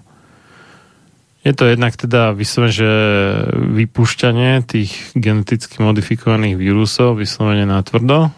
To je jedna vec, ale druhá vec je, že kto skontroluje, čo sa vlastne všetko zmení genovo u toho očkovaného. Že môže byť, dajme tomu, aj nejaký dobrý úmysel v tom, ale môže tam dojsť k nejakým iným ďalším zmenám, ktoré neboli predpokladané. No, kedy... To je jedna vec. A druhá vec je, že čo keby teda niekto mal aj nejaký zlý úmysel a podsunul by tam aj nejaké ďalšie veci. Hej, že nie len gény na obranu proti koronavírusom, ale aj niečo iné, čo viem na zakonšpirujem si, že na neviem, zniženie e, vôly k odporu voči nejakým nariadeniam štátu. Alebo si viem predstaviť, že by takýmto štýlom mohli chcieť čo vytvoriť nejakého supervojaka, ktorý bude neviem, menej citlivý na bolesť a menej riešiť nejaké svedomie a takéto záležitosti. Ako po, pole je dosť široké na všelijaké také nápady tohto druhu. A mne to príde také divné, že na jednej strane sa odsudzuje teda ten čínsky vedec, ktorý nejak vyzerá, že s dobrým úmyslom teda geneticky zmanipuloval tie deti, aby teda nemali uh, AIDS. A na druhej strane úplne ako bez myhnutia oka sa tu rieši očkovanie miliard ľudí vakcínou, ktorá vlastne ich geneticky zmodifikuje. Tak áno, je pravda, že toto táto nová metóda prináša rôzne možnosti a títo veci sú skôr nie, že otrhnutí od reality tieto, títo extrémni, ale oni doslova majú aj, majú aj takéto myšlienky, že vytvoriť deti, super deti alebo super človeka, takže tí myšlienky určite v tých vedeckých kruhoch sú. No, dúfam, že tak, až, až tak ďaleko to ne, nepríde. Lebo vravíme, že doteraz, doterajšie skúsenosti je to absolútne pole neorané sú, sú viac menej, sú, sú, no, v podstate sú negatívne. Až takéto experimenty a hrať sa na niečo takéto, to je naozaj, že vždy dojdu s niečím, že to bude super, super presné a zrazu sa zistí, vychádzajú štúdie, že vlastne, že to nefunguje a že, bože, to ovplyvňuje iné gény. Však to sú obrovské oblasti v, tej, v tom jadre bunky a byť taký presný, to, že myslíte, že, že nič nenarušíme, nič neporušíme, tak je to zahrávanie už podľa mňa už už to ide, už to ide, do, už to ide, do, už to ide do extrému. Ja neviem, tak ono, keby mali záujem, že ozaj tento lekár možno, že mal dobrý záujem tí deti spraviť zdravé, no otázne je, že či to, to už také metafyzická uh, úvaha, že či to dieťa nemalo byť chore, aby sa niečo naučilo v tom živote, vlastne, že, mu, že, niečo, že, si to, že tú chorobu ako keby malo mať. Ja neviem, ja nesem byť takýto katirský, ale veľa chorobia je takých, že človek si tým musí prejsť, aby sa niečo o sebe naučil alebo o niečom. Takže či to iba nepotlačíme, ale nevymrví, nevy, nevy, sa to niekde inde. Takže je pravda, že tie choroby sú spôsobované aj vonkajšími faktormi stravu a jedno s druhým, ale veľká časť chorôb a mm, je spôsobovaná našim nastavením vnútorným. Koneč, konecom dôsledku o tom hovorí aj epigenetika, ktorá vlastne že vlastným životným štýlom človek spúšťa rôzne gény, vlastne ovplyvňuje, že či bude mať dedičnú chorobu, alebo nebude mať či má nejaké mravné chovanie jedno s druhým, takže ono to vstupuje do toho strašne veľa faktorov.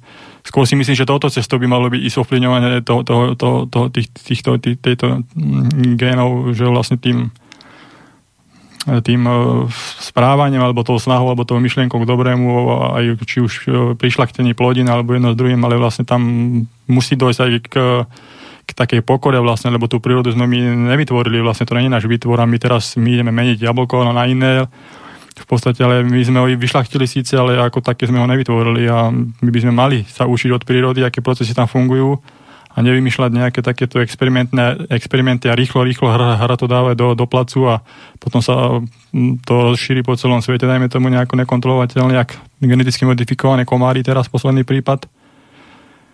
Takže je to dosť také No, my, takto, my a priori nie sme proti GMO, my sme proti tomu, čo vidíme doteraz vlastne. To, čo vidíme doteraz, tak, je, to, tak sme proti tomu jednoducho. Ja nevylučujem, že v budúcnosti GMO budú prospešné, keď o tom pochybujem.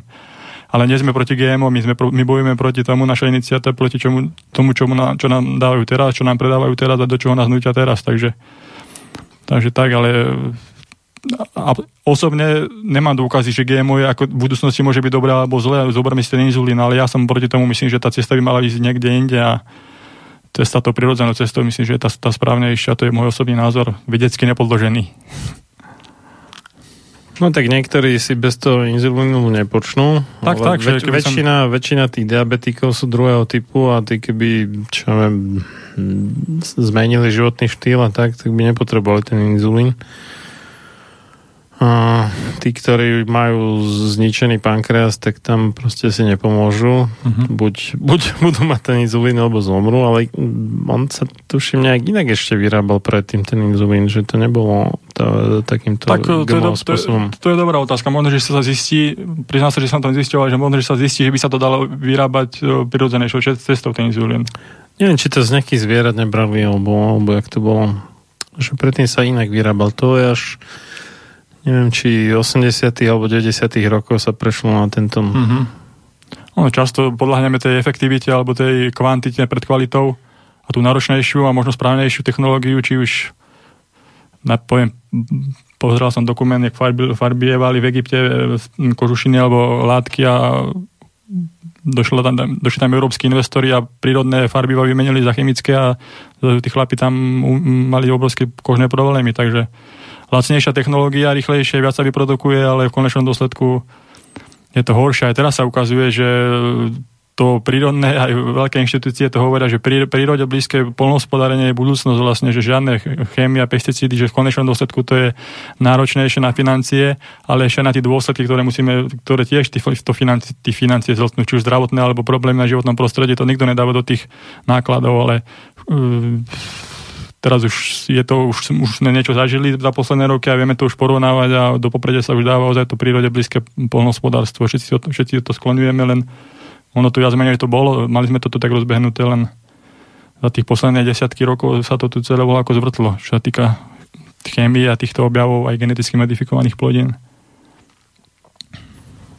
Ja som sa už trikrát e, rozprával s jednou veterinárkou, čo kedysi vyvíjala vakcíny, asi 18 rokov, alebo tak, akože, že skúsená osoba v tomto smere, už teraz na dôchodku. A ona hovorila, že samozrejme, že dá sa takýmto spôsobom zalátať nejaký problém, ale ten problém sa úplne neodstráni, že ten problém je v tom, že ako sú tie chovy zorganizované a že to samo o sebe zvyšuje nejakú náchylnosť na problémy a keď sa odstráni e, či už to nejaké šialené náhustenie aj v klietkách a takéto veci, a, alebo proste, že, že sa uspôsobí potrebám toho zvieraťa ten chov a tak, tak e, potom nebudú potrebovať ani ľadovať tie zvieratá antibiotikami, ani e, ich očkovať v kuse niečím a tak. Čiže je tam taký iný spôsob, len netreba ísť na to dá sa povedať, že hrubou sílou, ale práve, že hľada ten súlad e, s prírodou, že, že nájsť tie prírodzené riešenia, ako učiniť niečo odolnejším a podobne. A áno, jedna z tých vecí, jak ste spomínali, je, že nerobiť monokultúry, ale nejaké také, že aj keby povedzme časť a nejaké pole láhlo kvôli nejakému škodcovi, tak tým, že široko ďaleko, alebo minimálne, čo viem, stovky metrov budú nejaké iné veci vysadené, tak sa to tak rýchlo nerozšíri. A, a možno niečo iné, ale mňa by zaujímalo, že, že ako to, k čomu to vlastne vedie, že uh, dobre, pestujeme na nejakej výmere nejaké GMO plodiny, striekame ich každoročne glyfosátom. Predpokladám, že keď je to teda totálny herbicid, tak všetko rastlinné aj vrátane teda niektorých baktérií to zahubí. To znamená, že tá pôda bude nejakým spôsobom chudobnejšia, než by bola, keby sa tam pestovalo nejakým biospôsobom. Áno, ale z hľadiska z tej perspektívy tá pôda ide totálne degraduje vlastne. Uh, takže to najcenejšie vlastne, čo máme na tejto zemi, tú pôdu, z ktorej vlastne žijeme, tak si vlastne takto, takto ničíme touto, touto agrochémiou. A, a, to, ne, a to, je, to, je, to sú oficiálne informácie, teda, že tá pôda ako keby umiera, že je mŕtva. Preto sa tam musia tie dusíky podávať v, v anorganickej podobe, respektíve v podobe umelých hnojív. No a je to vlastne taký začarovaný kruh. No je to, je to, to, je, to, to, sú, to sú veľké otázky, čo sa týka tohoto, už zachádzame do polnospodárstva, problémy celko, celkovej stravy ľudstva ja mám jednu takú, taký názor, že my, čo sa týka tých, tej živočišnej stravy, že áno, sú aj dokázané, že tie krávy, keď um, sú v tých chovoch, aj tie podmienky, keď sú zlé, ale keď, to, keď sa to krmi tou sojou, dajme tomu, ktorá bola striekaná tým glyfosátom, kde tie reziduá môžu byť oveľa väč, väčšie ako pre, pre ľudí. A, a potom t- t- tá krava vlastne, alebo ten dobytok podlieha rôznym chorobám a ľudia, tí chovateľia musia používať rôzne antibiotika, už je to strašne začarovaný kruh, to zviera je nadopované. No, ja čo, si, čo si všímam, aj čo som bol v zamestnaniach, aj aké jedálničky sa dávali, tak ja, ja sa mám takú teóriu, že, že, jeme, že jeme veľa, veľa mesa jeme. Čo mi starí ľudia hovoria, že sa jedávalo iba raz do týždňa možno, že to bola viac menej zácnosť. Tak teraz každý deň, každý deň meso, meso, meso, ale tie, tie zvieratá alebo ten spôsob toho chovu je vlastne absolútne um, nehuma, nehumánny a absolútne proti prírode. A po konečnom dôsledku škodiaci nám ľuďom, lebo sa to zrkadlí na našom zdraví. Takže to je, to je taký môj názor, môj názor na to, že by sa mal troška menej mesa jesť. no, no, akože áno, takto keď to zoberie, že, že človek že nemal povedzme to svalnaté meso, hej, ale a používali zase masť e, všade možne, bravčovú prevažne, takže nebol to nebol ten nepomer až taký veľký aj, možno. Že, že dobre, dali si, neviem, chleba z masťou a s cibulou, povedzme, a tak už tam bolo niečo no, vlastne to. Že, živoči, no áno, halušky treba sa. dobre. Sú také hm, snahy ako keby vyvrátiť teda tvrdenia odporcov e, GMO. A niektorí napríklad e, napadajú teda to, že sa nedá znovu zasadiť to semeno po a, čiže to, čo si vypestuje ten farmár, čo je to kukuricu alebo čo to je, že sú tam teda tie nejaké, že te, terminátor gény sa to volá, Áno. ktoré spôsobia, že to vypestované semeno je neplodné. No a tu, tu som našiel také tvrdenie, že, že, že to aj tak nevadí, že v podstate tí pestovateľa aj tak nakupujú tie semená každý rok, že tak či tak by to robili, lebo však to by mali iba starosť navyše v podstate to uskladňovať a brániť proti škodcom a tak. Dobrý, dobrý argument. tak ono, ja spomeniem, spomeniem Argentínu, že tam to bolo, tam majú kukuricu vlastne šlachtenú možno aj tisícky rokov a samozrejme si tam odkladali tie semená. Teraz problém je s tým, že teraz sa nasadili tú geneticky modifikovanú kukuricu a tam je problém s krížením vlastne, že si poškodujú ten genefón, ktorý ich predkovia vlastne šlachtili, vlastne odkladali si to pracne a nebola, nebola to marná, marná práca, lebo vlastne získavali si to vlastne, keby tú úrodu upravovali a prispôsobovali tým podmienkam meniacím sa, či už poveternostným ako, ako takým, takže tento argument je vlastne taký cestný, že je to je s tým práca, ale byť závislý od nejakého producenta, ktorý, ktorý eliminuje počet tých e, odrôd, dajme tomu, že bol, kedy si bolo neviem koľko pšenice, teraz je iba pár, predáva to, predávajú to nejakí seminársky giganti aby do nich odvisli a ktorí si potom vlastne cenu od roka, z roka na rok zvyšujú, tak neviem, či toto je bol ako rozumný argument. No toto je do istej miery aj agenda Európskej únie, že chcú mať akože vo všetkom poriadok a mať nejaký katalóg e, od rôd a tak a e, nechcú ako povoliť ďalšie. Som podpisoval ano. aj pár petícií hey, proti hey, no. tomu, aby bola zachovaná tá rôznorodosť a nejaké tie pôvodné odrody, neviem, tie nejaké teraz Jedna vec sú tie geneticky manipulované a potom sú nejaké, že hybridné. To, mm, to, čo, čo je za, no to som tiež, za čudo? Tie hybridy, ono sa, aj keď si kupujú ľudia semienka v, v zahradkárstve, myslím, že tie hybridy sú označené písmenom F, F1 v podstate... Ano, ano. Tam ide o to vlastne, že neviem, aký tam je účel presný, či to je kvôli zisku alebo kvôli dosiahnutiu nejakej vlastnosti, ale skrátka sa tam, e, nie je to genetická manipulácia, je to prirodzené šlachtenie, ale skríža sa tam dve, dva, dve odrody, dajme tomu rajčín, aby sa obidve vlastnosti dali do, do, do potomka a tie semena sa potom predajú. Takže keď uh, vyrastie rajčiak, semienka si odložím, tak už sa ako keby vrátilo späť o krok to semienko a má vlastnosť iba toho jedného rodiča, takže keď si, keď si ho na ďalší rok zasadím, tak už nemám takú tú vlastnosť, respektíve to tam, je, tam, je tam nejaká degradácia, takže ten človek si kvázi musí kupovať Musí, no, musí si kupovať, uh, aby, aby, nemôže si odložiť semeno z tejto rastliny, lebo je vlastne už nemá také, také vlastnosti ako, ako, ako to, to kupované. Samozrejme sú, dajú sa zohnať rajčiny, aj stále sa dajú zohnať plodiny, chvala Bohu, ktoré sú není, není hybridné a sú šlachtené a človek si môže odkladať tie, tie, mm, tie semienka. Samozrejme je to náročnejšie, ale cesta je taká, mi príde taká slobodnejšia, ako stále si kupovať nejaké také, a tie kupované čo sú, sú niečím namorené, nejakými pesticídmi alebo proti insekticídmi proti vtákom alebo či proti myšiam, pardon. Takže už to je také. No, a priemyselné, skrátka niečo priemyselné vo veľkom vyrábané, ale ako som spomenul, keď je to iba na zisk, tak to, tak to kvalita ide dole. Či chceme alebo nie.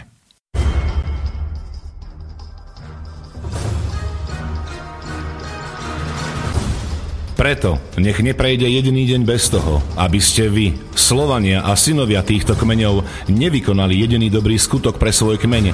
Obraňujte jeho právo, vzdelávajte ho a nestaňte sa nikdy služobníkmi jeho cudzích vládcov. Ľudovít Štúr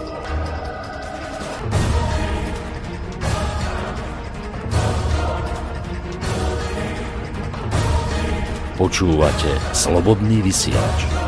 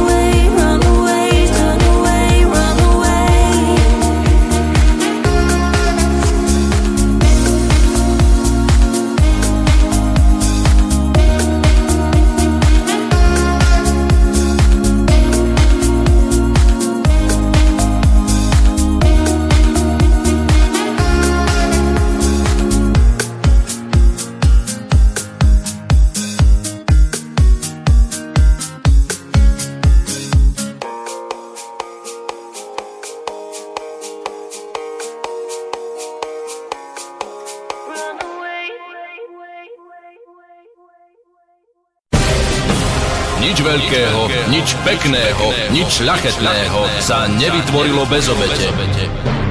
Len slaboch sa k obetiam naučiť nemôže, ale duša vznešená horí po nich, lebo práve v obetiach svoju silu, svoje panstvo duch ukazuje. Ľudový Štúr Počúvate Slobodný vysielač.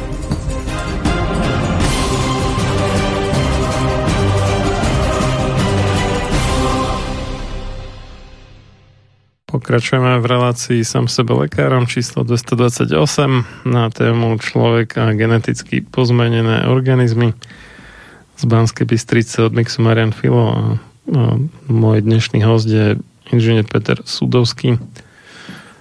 No a ja tu mám ešte pár takých tvrdení údajne vyvrátený, že vraj GMOčka nepoškodzujú a tie prínosné druhy hmyzu. um, to sa týkalo asi obzvlášť tých BT plodín, čo, čo si same vyrábajú ten BT toxín, tak tvrdia, že to nie je nebezpečné pre, neviem, pre včely a takéto veci. Je, či nie je? tak eh, ono, týmto to aj vlastne predávali, že to bude iba cielené na viačku kukuričnú. Hej, hej, hej. Teraz bola prvá viačka kukurička odolná na tento beta-toxín v Kanade objavená, takže už aj táto viačka kukuričná, už na ňu nefunguje ten beta-toxín. Ale samozrejme, ako som spomínal, ten beta-toxín sa produkuje počas celého životného cyklu. Tie beta rastliny sú po- povolené aj v Európe pestovať, takže toho beta-toxínu oveľa, oveľa viac, ako keď sa postrekuje počas celého životného cyklu z každej bunke sa vlastne produkuje beta-toxín tej rastliny, dostáva sa do pôdy a už sú zaznamenané aj vplyvy na včely, motyle, monarch, vodné, vodné a pôdne organizmy, no, tiež aj cicavce, všetko sú to štúdie, vlastne, ktoré máme uvedené na našej stránke. Takže to, že to bude iba cieľené, vôbec, vôbec, nefun- vôbec nie, nie ako keby pravda. No, no, spomínali ste vašu stránku, to je ktorá stránka? www.všetkoogmo.sk Hmm. Spolu. Spolu. Dobre. No, No, treba, treba povedať, že tá, tá situácia v Európe, aká je s tým pestovaním, 4 alebo 5 krajín v Európe pestovalo tieto geneticky modifikované plodiny. My sme boli samozrejme jedna z nich. Česká republika tiež, Španielsko, Portugalsko.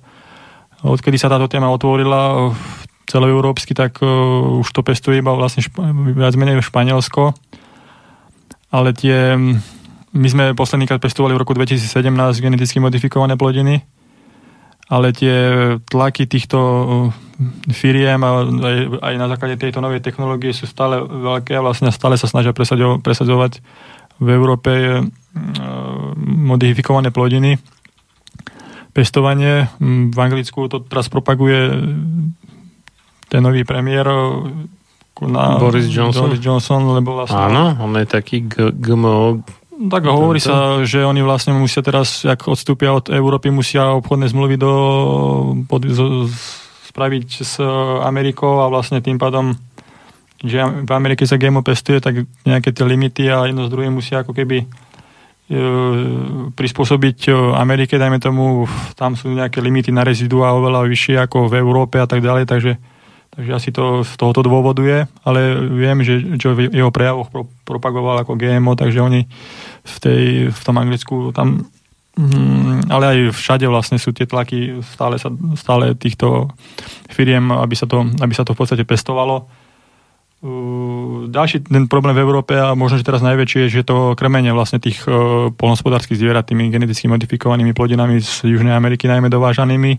To je do, do, docela momentálne teraz taký najväčší problém okrem, okrem toho pestovania, takže tam e, vznikajú rôzne aktivity aj v Nemecku, kde už označujú produkty vlastne, že vyrobené bez GMO, že vôbec tam nebolo v tom výrobnom, celom výrobnom procese použitá gen, gen, genetická nejaká manipulácia alebo technika. Takže toto sú také perličky, už aj nieč, u, u nás sa niečo, niečo rysuje, sú nejaké snahy, aby boli označované produkty alebo kr- krmné zmesi alebo mlieko z kráv nekrmených GMO, takže je tam tiež nejaká certifikácia môže prebehnúť, takže ak máš spotrebiteľ možnosť si vybrať, tak e, je ich síce málo stále na trhu, ale potraviny, mlečné výrobky, ktoré sú označené, že bez, bez GMO, bez, ktoré počas ich výrobného cyklu GMO nebolo ani použité, takže to je jedna z takých tých ciest. Pretože, lebo keď už tým je krmené zviera, vlastne sú preukázané negatívne do, do, do následky, takže to zviera už má horší zdravotný stav a tie produkty a častokrát sa aj to, ten BT toxín dostáva aj do, do mlieka, dokonca aj do materského mlieka žien v Amerike bol nájdený, takže ono to není ako keby e, metabolizované, ale dostáva sa to, vlastne sa to vylučuje tým telom, takže určite si možno, že toho niekto už aj, aj chlipol v mlieku. No aj ten glyfosát tiež akože už A ten je glyfosát- skoro všade prítomný. Glyfosát je ten, na základe toho, že je persistentný a veľmi používaný, tak tak každý No a sebe. č- človek by si povedal, že no však dobre, narušuje to nejaký reprodukčný cyklus rastlín, však nám to ako neškodí, ako ľuďom, teda. Ale vtip je v tom, že on ten glyfosát vlastne narúša aj e, množenie nejakých pre nás prospešných baktérií. Áno, No, najmä no tým, no, tých črevných baktérií a tým pádom pôsobí do istej miery ako antibiotikum. Čiže e, kvôli tomu toto je nebezpečné. A tiež je otázka, či táto skutočnosť sama o sebe je alebo nie je zodpovedná za značnú časť e, no, nazvime to, že civilizačných ochorení pretože poruchy trávenia je a, z časti spôsobené aj nadužívaním antibiotík, ale a to nie len teda samotnými ľuďmi, ale aj pri chove zvierat a tak. No ale z časti aj takýmito záležitostiami tak predstavujú dosť veľkú skupinu s významným podielom na trhu chorôb, tak povediac. Áno, aj e, teraz čítam citát doktora Senefa, ktorý uh, hovorí toto, To, je doktorka Senefová. doktorka Senefova, tak Stefany. není Slovanka pravdepodobne. Stefany, Stefany.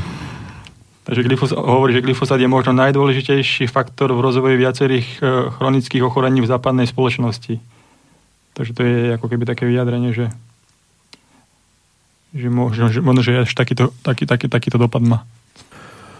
No a tuto tvrdia tí obhajcovia, že je vraj 25 krát menej toxický než kofeín. A že vďaka používaniu glyfosátu sa menej používajú oveľa jedovatejšie al- alternatívy, napríklad nejaký atrazín. Tak neviem, ako to, to teda je. Tak áno, ono, f- ako som spomenul, že ten glyfosát je iba jedna zložka tých, tých e, pestic, pest, herbicídov, že tam sú, tam sú ďalšie zložky, ktoré s ním spolupracujú a samozrejme môžeme sa zaoberať, zamerať iba na boj proti glyfosátu, ktorý je dajme tomu najrozšírenejší, ale musíme si dávať pozor, aby on nenahradil niečo ešte škodlivejšie. To je, to je kľudne možné. Každopádne tie herbicídy majú taký, taký fatálny následok, že oni musia vlastne ničiť, ničiť, ničiť a vytvoriť taký herbicíd, aby ničili iba celové organizmy alebo ne, neovplyvňovalo okolité životné prostredie, tak to je to je náročné. Ja som tiež podpísal niekoľko uh, petícií za zákaz uh, tzv. že neonikotinoidov. Súvislosti s včelami. tuším. Hej, hej, hej, že to sú také pesticídy, či čo sú to, či insekticídy, ktoré veľmi ťažko odnáš, odnáša včelstvo a to je taký celosvetový problém, ne, že masovo hynú včely v rôznych kútoch zeme u nás No, až tak veľmi zatiaľ nie teda, ale už to tiež som počul od niektorých včelárov, že že čo sa deje, aj bio je také, že polnohospodári, že musia upozorňovať vlastníkov úlov, že v blízkosti budú Hmm. striekať niečo, hej, takéto, tak to mi príde ako dosť drsné. No a keď keď si vyhubíme včely, tak budeme pomerne krátko po nich nasledovať my sami. Hej, tak oni sú taký indikátor vlastne čistoty životného prostredia. Takže hej, my to máme všetko prispôsobovať tomu, aby tá, život, aby tá príroda prosperovala vlastne všetky živočíchy. A tá rozmanitosť, aby tam bola. A myslím, že už ľudia sa aj prebudzajú a už je veľa ľudí, ktorí aj polnospodári, ktorí sa k tomuto vracajú. Keď samozrejme tie ekonomické tlaky sú silné, ale myslím, že to je jediná taká budúcnosť, to ako, ako, ako prírode blízke polnospodárstvo to nazvem. A udržateľné vlastne, z hľadiska udržateľnosti je prospešné pre budúce generácie. Ja som v jednom filme niekde počul takú hlášku, že to svetová uh, čo to je? Um, organizácia OSN, teda čo sa zaoberá potravinami a polnohospodárstvom, FAO má tu skratku Food and Agriculture Organization, že vyhlásila, že je v zásade možné nakrmiť celý svet e, nejakým biopolnohospodárstvom. No, otázka je teda, že prečo sa to nerobí, keď to je možné. Lebo to je optimálne teda, nie? že ani neškodiť prírode a, a aj splniť ten cieľ v princípe. Áno, no, asi čo človek môže spraviť, asi tak na jednej strane to hovoria veľké autority, ale človek moc ten výsledok nevidí v tých veľko, lebo je to tu zamerané na tie, na tie veľko, na tých, na, to, na tých veľkohospodárov a ono, človek asi každý musí začať sám od seba, vyberať si tie produkty a kúpim od toho radšej drahšie, ale v konečnom dôsledku zdravšie a ekonomickejšie v konečnom dôsledku. A vlastne je to aj o tom spotrebiteľovi človek, čo si vyberá. Nemôžeme len stále, stále, tá, stále teda tú možnosť e, výberu. Ešte to nie je až také kritické podľa mňa, alebo, alebo vrátiť sa k tej správnejšej ceste, zdravšej. No, toto v, je... v Amerike to majú horšie. Tam už to GMO, napríklad čo sa týka GMO, tam nevedia vlastne, čo jedia. Tam si nemôžu vybrať v obchode, že kukuricu už GMO bez GMO, tam vlastne to nie je označené. V Európe to musí byť označené. Napríklad, čo sa týka GMO. No, no ale nie je označené meso chované s GMO to už nie krmivom. Je, no, to, už nie, to, to by tiež mohlo byť v zásade, aj, že by človek vedel, že čo si vyberá. Áno, áno. Takže chcelo by to aj nejaké také značkovanie, že e, toto, neviem čo, mlieko, vajce a meso je proste z kráv, sliepok a tak, ktoré boli krmené týmto, alebo neboli krmené ničím podobným. Že tiež, tiež to nie je úplne jednoduché, aj keď teda v USA je to horšie samozrejme. Tam dokonca boli také kampane teda za to označovanie, ale boli nejak e, zvrátené v zásade. Áno, niektoré krajiny e, vlastne prišli do súdneho sporu s Monsantom, vlastne ten Monsant to v tej dobe malo veľa väčšie, väčšie prostriedky, takže tam si niekedy aj nepomohli, ale v niektorých krajinách to aj prešlo, takže je to aj o, tej, o tej vole, vole ľudí vlastne, čo chcú a aj podľa mňa aj v Európe mm, sa toto vlastne, je táto situácia taká, že jednoducho tá verejná mienka je taká nastavená, že to nechce jednoducho, preto toto nie tak vo veľkej miere sa nepestuje. I keď o tých krmivách zase málo, málo kto vie, takže keby možno, že všetci o tom vedeli a boli o tom informovaní, že väčšinou vieme mlieko a meso z GMO, zviera, ktoré boli krmené GMO, GMO tak tiež sa si možno, že niečo robia, alebo tak. No, možno by to aj o tej, o tej, potravinárska kontrola mohla teda skúmať aj obsah glyfosatu v nejakých mm, mesových výrobkoch alebo mliečných no, vo veciach a podobne, že by to stalo za zmienku. Bo mám dojem, že oni toho tak veľa neurobia reálne. No, v Amerike to riešili tak, že, že povolené množstvo glyfosátu sa zvyšovalo aby bolo stále v norme. No norma, to, norma sa zvyšovala. To je, to je ako u nás s tým elektromagnetickým žiarením. Tiež tam zvyšovali normu, aby sa zmestili do toho. Hm. Že tá socialistická bola, myslím, neviem, či 10 krát alebo ešte viacej prísnejšia, než je to, čo je dnes povolené. Hm, no vidíte. Aj e, keď, keď bolo riešené to TTIP, tá, e, tá obchodná dohoda medzi Amerikou a Európou, tak my sme boli vyzvaní na taký takú, takú, takú, takú, taký, také stretnutie na, na Európskej, v Bratislave, na, na Európskej konferencii Európskej o parlamentu. A nás sa pýtali, že čo tam vlastne nám vadí, ako nám organizáciám na tom, na tom TTIP a my hovoríme, že nám vadí nám to, že vlastne sme nevideli zmluvu ešte. Lebo tá zmluva... Tá zmluva No, ona bola utajená, a, hej, oni sa nás, a oni zisťovali vlastne, a ja som to potom pochopil, že oni od nás zisťovali, že čo by nám hypoteticky tam mohlo vadiť, že aby to nejako upravili a tak, tak zase sme si vymýšľali napríklad tieto mm, normy, že ich rezidua napríklad na glyfosát sú veľa vyššie ako naše, že aby sme to nemuseli a také veci, no to bolo ako kocúrkovo, no. Takže, lebo tam bol tento problém aj, aj okrem iného. A čo sa týka GMO tiež, že ten záujem z tej strany Ameriky je mm, logicky, že to tam, že to chcú predávať vlastne na tento trh. A tam by sa ešte toto TTIP vlastne otvorili viac dvere a viac možností pre nich.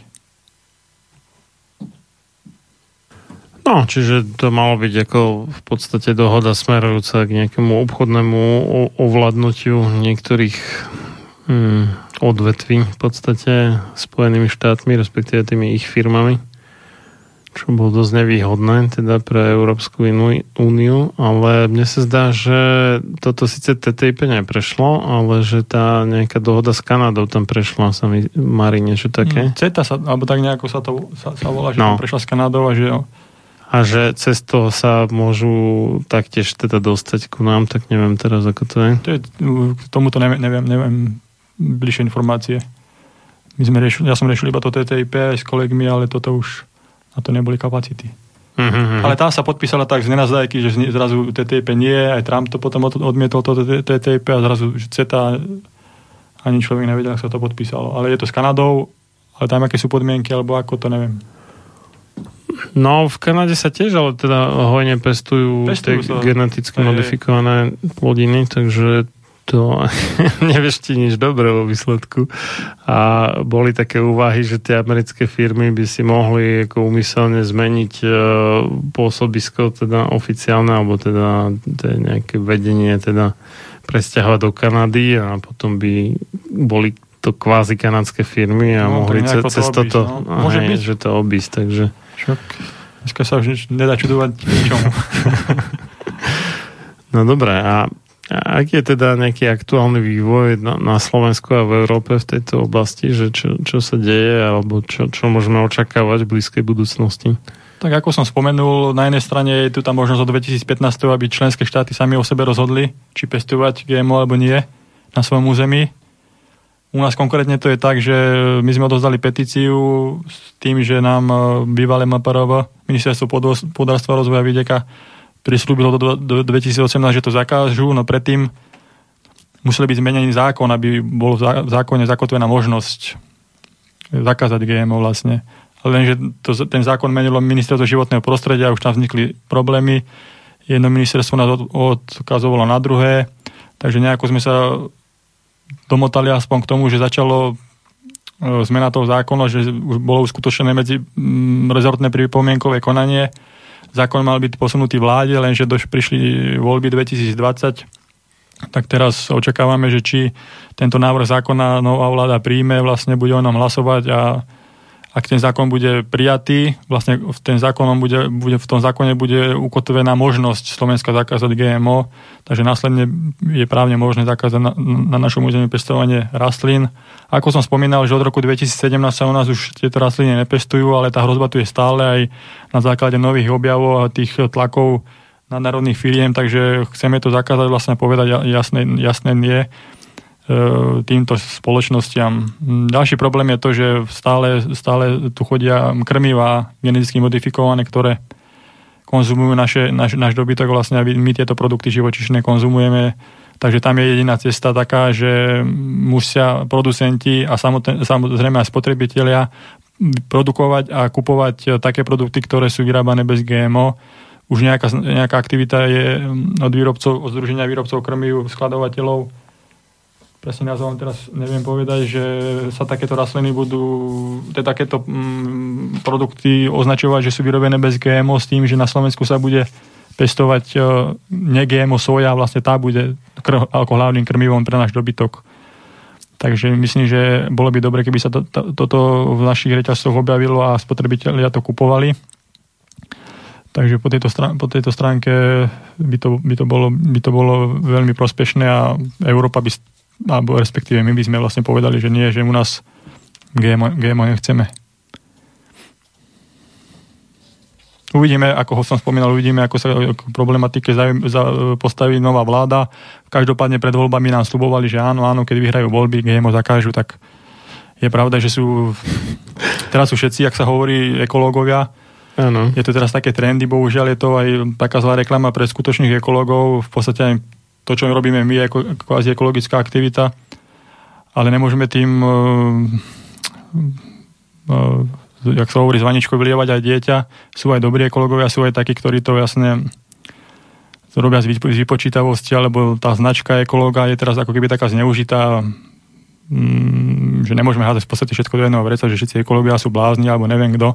Aj tá Greta Thunberg, čo bola vlastne dosť podľa mňa zneužívaná v tejto veci, a ušiel okolo toho, takže treba... Ona, ona je ukážka toho, že, že čo sa stane, keď nebudeme dbať na ekológiu. Ona ako v podstate autistka alebo niečo z autistického spektra ako dôsledok nejakej zrejme intoxikácie mozgu a následnej poruchy. Čiže...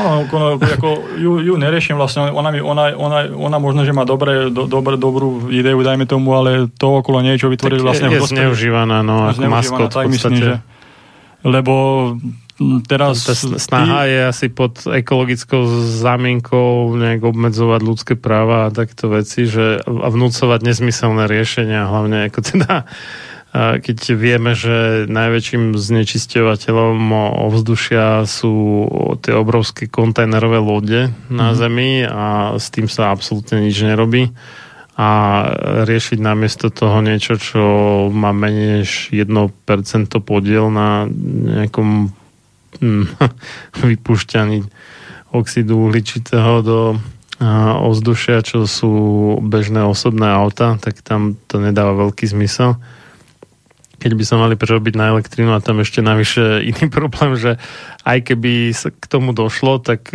odhľadnúť od toho, že nemáme na to uspôsobené rozvodné siete, aby sme dokázali nakrmiť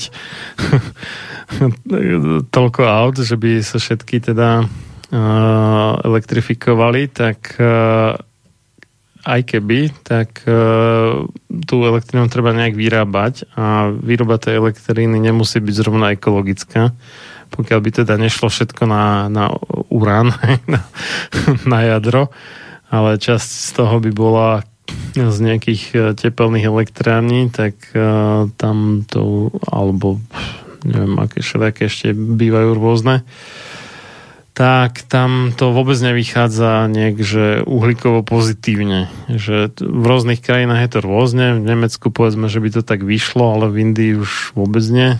A celkovo vzaté, keď sa no, zohľadní aj to, akým spôsobom sa vyrába tá elektrína, tak ten elektromobil neušetrí nám, alebo nezniží e, uhlíkovú stopu vo výsledku. Takže takéto riešenia aj s tým demonstratívnym plávaním dva týždne, či koľko je to trvalo do, do New Yorku a potom späť na nejakej uhlíkovo-neutrálnej loďke, tak e, je to pekné na efekt, ale toto nie je to riešenie. Riešením by bolo jednak výrazne obmedziť tú e, medzikontinentálnu dopravu tovarov a vyrábať si čo najviac, čo najbližšie v podstate, aby sa nemuselo všetko voziť z Číny a potom vyťažovať teda tie obrovské lode s tisícmi kontajnerov, ktoré vypúšťajú úplne šialený bordel teda do ovzdušia, lebo oni tam majú nejaké palivo, čo sú v podstate odpady ako pri rafinácii a v rafinárkach, keď vyrábajú benzín a tieto veci, tak ten, to, to, čo zvýši, tak ide do tých lodí a tieto tam ešte nejak spália. No a e, robiť inteligentné riešenia, keď tak už povedzme sadiť stromy. je možno lepší nápad, než sa krčovito snažiť e, znižiť tú uhlíkovú stopu na minimum. No a tiež možno dobrý nápad neklčovať pralesy v Amazónii práve teda na t- to, tie polia alebo na pasienky pre e, kravy na americké hamburgery a podobne. Takže tak. Tak ono je jeden paradox, že vlastne tá západná civilizácia, teraz je tam taký boom, najmä v, tom, v tom liberálnom krídle, že tá ekológia, ale na druhej strane ten západ vlastne nutí toho človeka ku konzumu. Vlastne ten konzum je ten, vlastne, ktorý poháňa tie lode, ten, tie tovary jedno s druhým, takže na jednej strane sa konzumuje a, a na jednej strane sa chce, aby sa neustále konzumovalo viac a viac. Nemyslím teraz potravín, ale myslím produktov vo všeobecnosti. A na druhej strane sa rieši ekológia, takže to sa maximálne do sebou bije.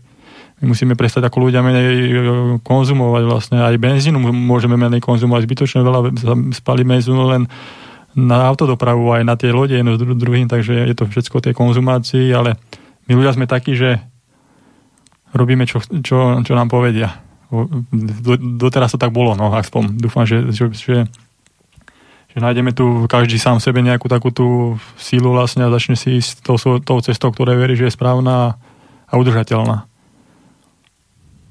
Ale nikto nám, nikto nám už zvonka neukáže v podstate, lebo väčšinou sme zvonka iba manipulovaní. Dobre, no. Vyvíjate vy ešte nejaké také aktivity, okrem teda komunikácie s ministerstvom životného prostredia alebo teda polnohospodárstva a tak ďalej, že petíciu ste teda uzavreli, podali a tak? A... Viete, však my sme boli, my sme boli také naivní, my sme odhodali petíciu, ano. čo bolo my sme to robili popri zamestnaní a každý počas voľného času fyzické podpisy sme zbierali, chodili sme, prenášali sme. Tých aktivít bolo predtým odovzdaní petícií viac. Zbierali sme podpisy, odozdali sme ich, došli médiá, ministerka povedala to a to a my si myslíme, že vec je uzavretá, len že idú roky a človekovi, čo, človek je z toho už len z princípu nervózny, lebo tí ľudia si dali námahu s tým, aj nám posielali podpisy a nechcem, nechceme to nechať uh, ísť dostratené jednoducho. Tá hrozba toho GMO tu stále je a jednoducho a ale dosiahli ste v podstate aspoň to, že sa to prestalo pestovať na Slovensku?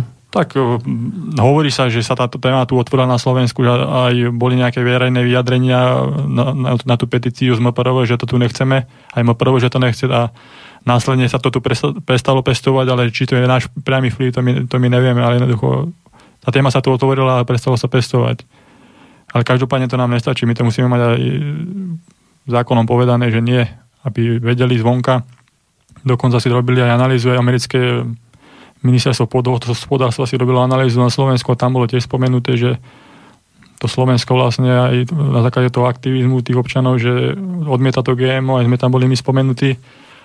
Takže sa dalo, dalo si takú analýzu vlastne, že čo tu môžu, či tu môžu. Dostali do Ameriky. Áno, že, že oni v podstate potrebujú vedieť, kde kam majú investovať, kam nemajú investovať, že kde, kde sú dvere otvorené, lebo chceme či nechceme, ale vôľa tých ľudí aj samotných ľudí, že ľudia si myslí, že sme manipulovaní, ale aj keď občan niečo chce, nechce, dajme tomu, že, že to má obrovskú váhu na politikov aj na nejaké, nejakú zmenu v najvyšších, najvyšších miestach. Takže ja si myslím, že je to o tom, že ak sú aj ľudia nastavení obyčajní.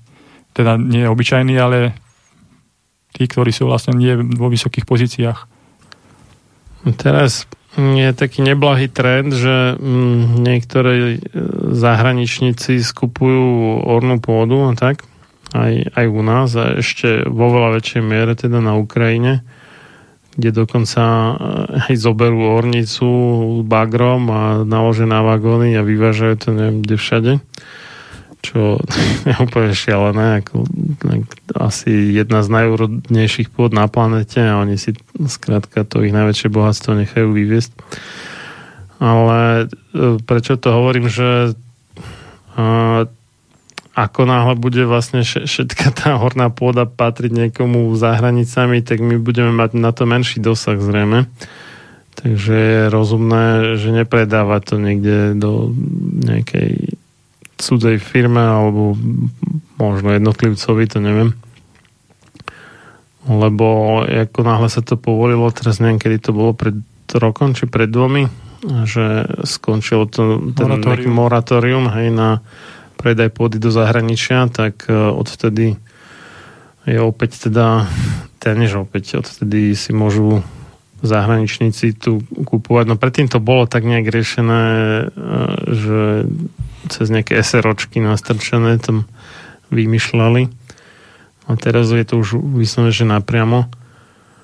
A nakoniec by sa mohli by sme sa ocitnúť v tom, že, že Slovensko už nebude slovenské, že to bude nejaký neviem čo, protektorát alebo čo, že keď bude tá zem Slovenska patriť e, neviem komu všetkému, Nemcom, Číňanom, Američanom, tak už tu budeme iba tak nejak akože navyše. Takže ak... To je ten, to je ten uh, liberalizmus vo voľnom trhu vlastne, že ten, keď je, to je to, že voľné, že bez regulácií, bankovníctvo, obchody bez uh, nejaké bez regulácie to jednoducho to sa zvrhne, to sa zvrhne na také veci, že, na, že zistíte, že vlastne, že našu zem vlastne vlastne cudzinci. To je bez nejakých regulácií to jednoducho nemôže fungovať. Takže tam mali by nastavené striktné pravidla. Myslím, že Maďari si to nastavili, že tam nie je možné kupovať cudzincami pôdu. No, oni tiež mali teda nejaké to moratórium a to im tiež teda vypršalo, ale ošalili to úplne elegantným spôsobom, že prehlásili uh, ornú pôdu za nejaké národné kultúrne dedičstvo mm-hmm. a to nie je možné predávať. Takže myslím, že túto fintu... Keď by... sa chce, tak sa dá vždycky, no. Nemôžeme sa vyhovárať na nič túto fintufňa by sa dalo v zásade uplatniť ale aj u nás. sa niečo prísnilo, že ten majiteľ musí mať nejaké polnospodárske vzdelanie alebo také niečo, ale paradoxne to znemožnilo kúpiť pôdu aj samotným Slovákom, ktorí si chceli najmä kúpiť 2 hektáre a nesplňali nejaké podmienky. Ja ne, neviem, no. nejaké veci sa tam zmenili tiež, ale či to je prospešné, to neviem. Každopádne pôda, aby vlastne cudzinec v nejakom štáte, to je podľa mňa holý nezmysel. Nedáva to ako keby logiku. No však, lebo potom ten štát už vlastne stráca tú Čo svoju potom už podstatu. Vlastne štát, hej, no. Aj vodu predajú, potom aj vzduch predajú. No, tak vodu, no samotnú vodu nepredali, ale no, pre, predali tie rozvodné spoločnosti, Áno, tie vodovodné. Hej. Takže to už je dosť nahnuté v tomto smere. A neviem, čo si kto od toho sluboval teda, ale že by priniesli vyššiu kvalitu sa povedať nedá, akorát vyššiu cenu priniesli, takže to tiež nebol dobrý nápad. No dobre, tak toľko asi na dnes. Neviem, či chcete ešte niečo dodať. Mám pekný nedelu Takže... poslucháčom. Ďakujem, že ste to vydržali s nami. A ja ďakujem za pozornosť. Tak keby niekto chcel viacej, tak www.vsetko.ogmo.sk spolu bez pomoček. A ja budem mať ešte aj večer reláciu o 20.30 s doktorom teológie Renem Balakom PHD na tému koronavírus a eutanázia, tak teším sa na skore počutie. A dovtedy vám prajem pekné nedelné popoludne a podvečer. Každá moc si namýšľa, že má veľkého ducha a široký rozhľad ponad chápanie slabých – a tiež, že realizuje Boží zámer, pričom porušuje všetky Božie zákony. John Adams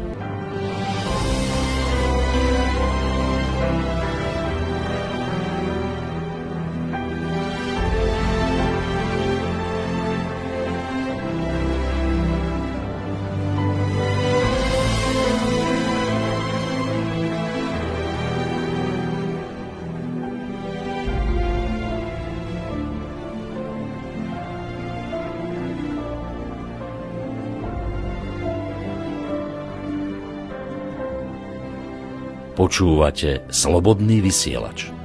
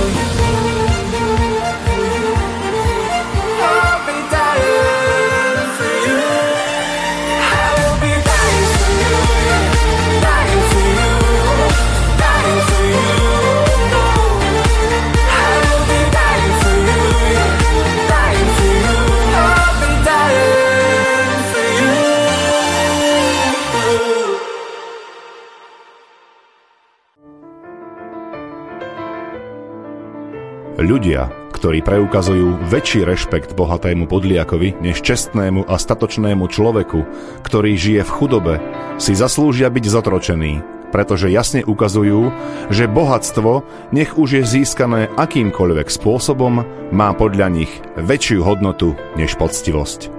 John Hancock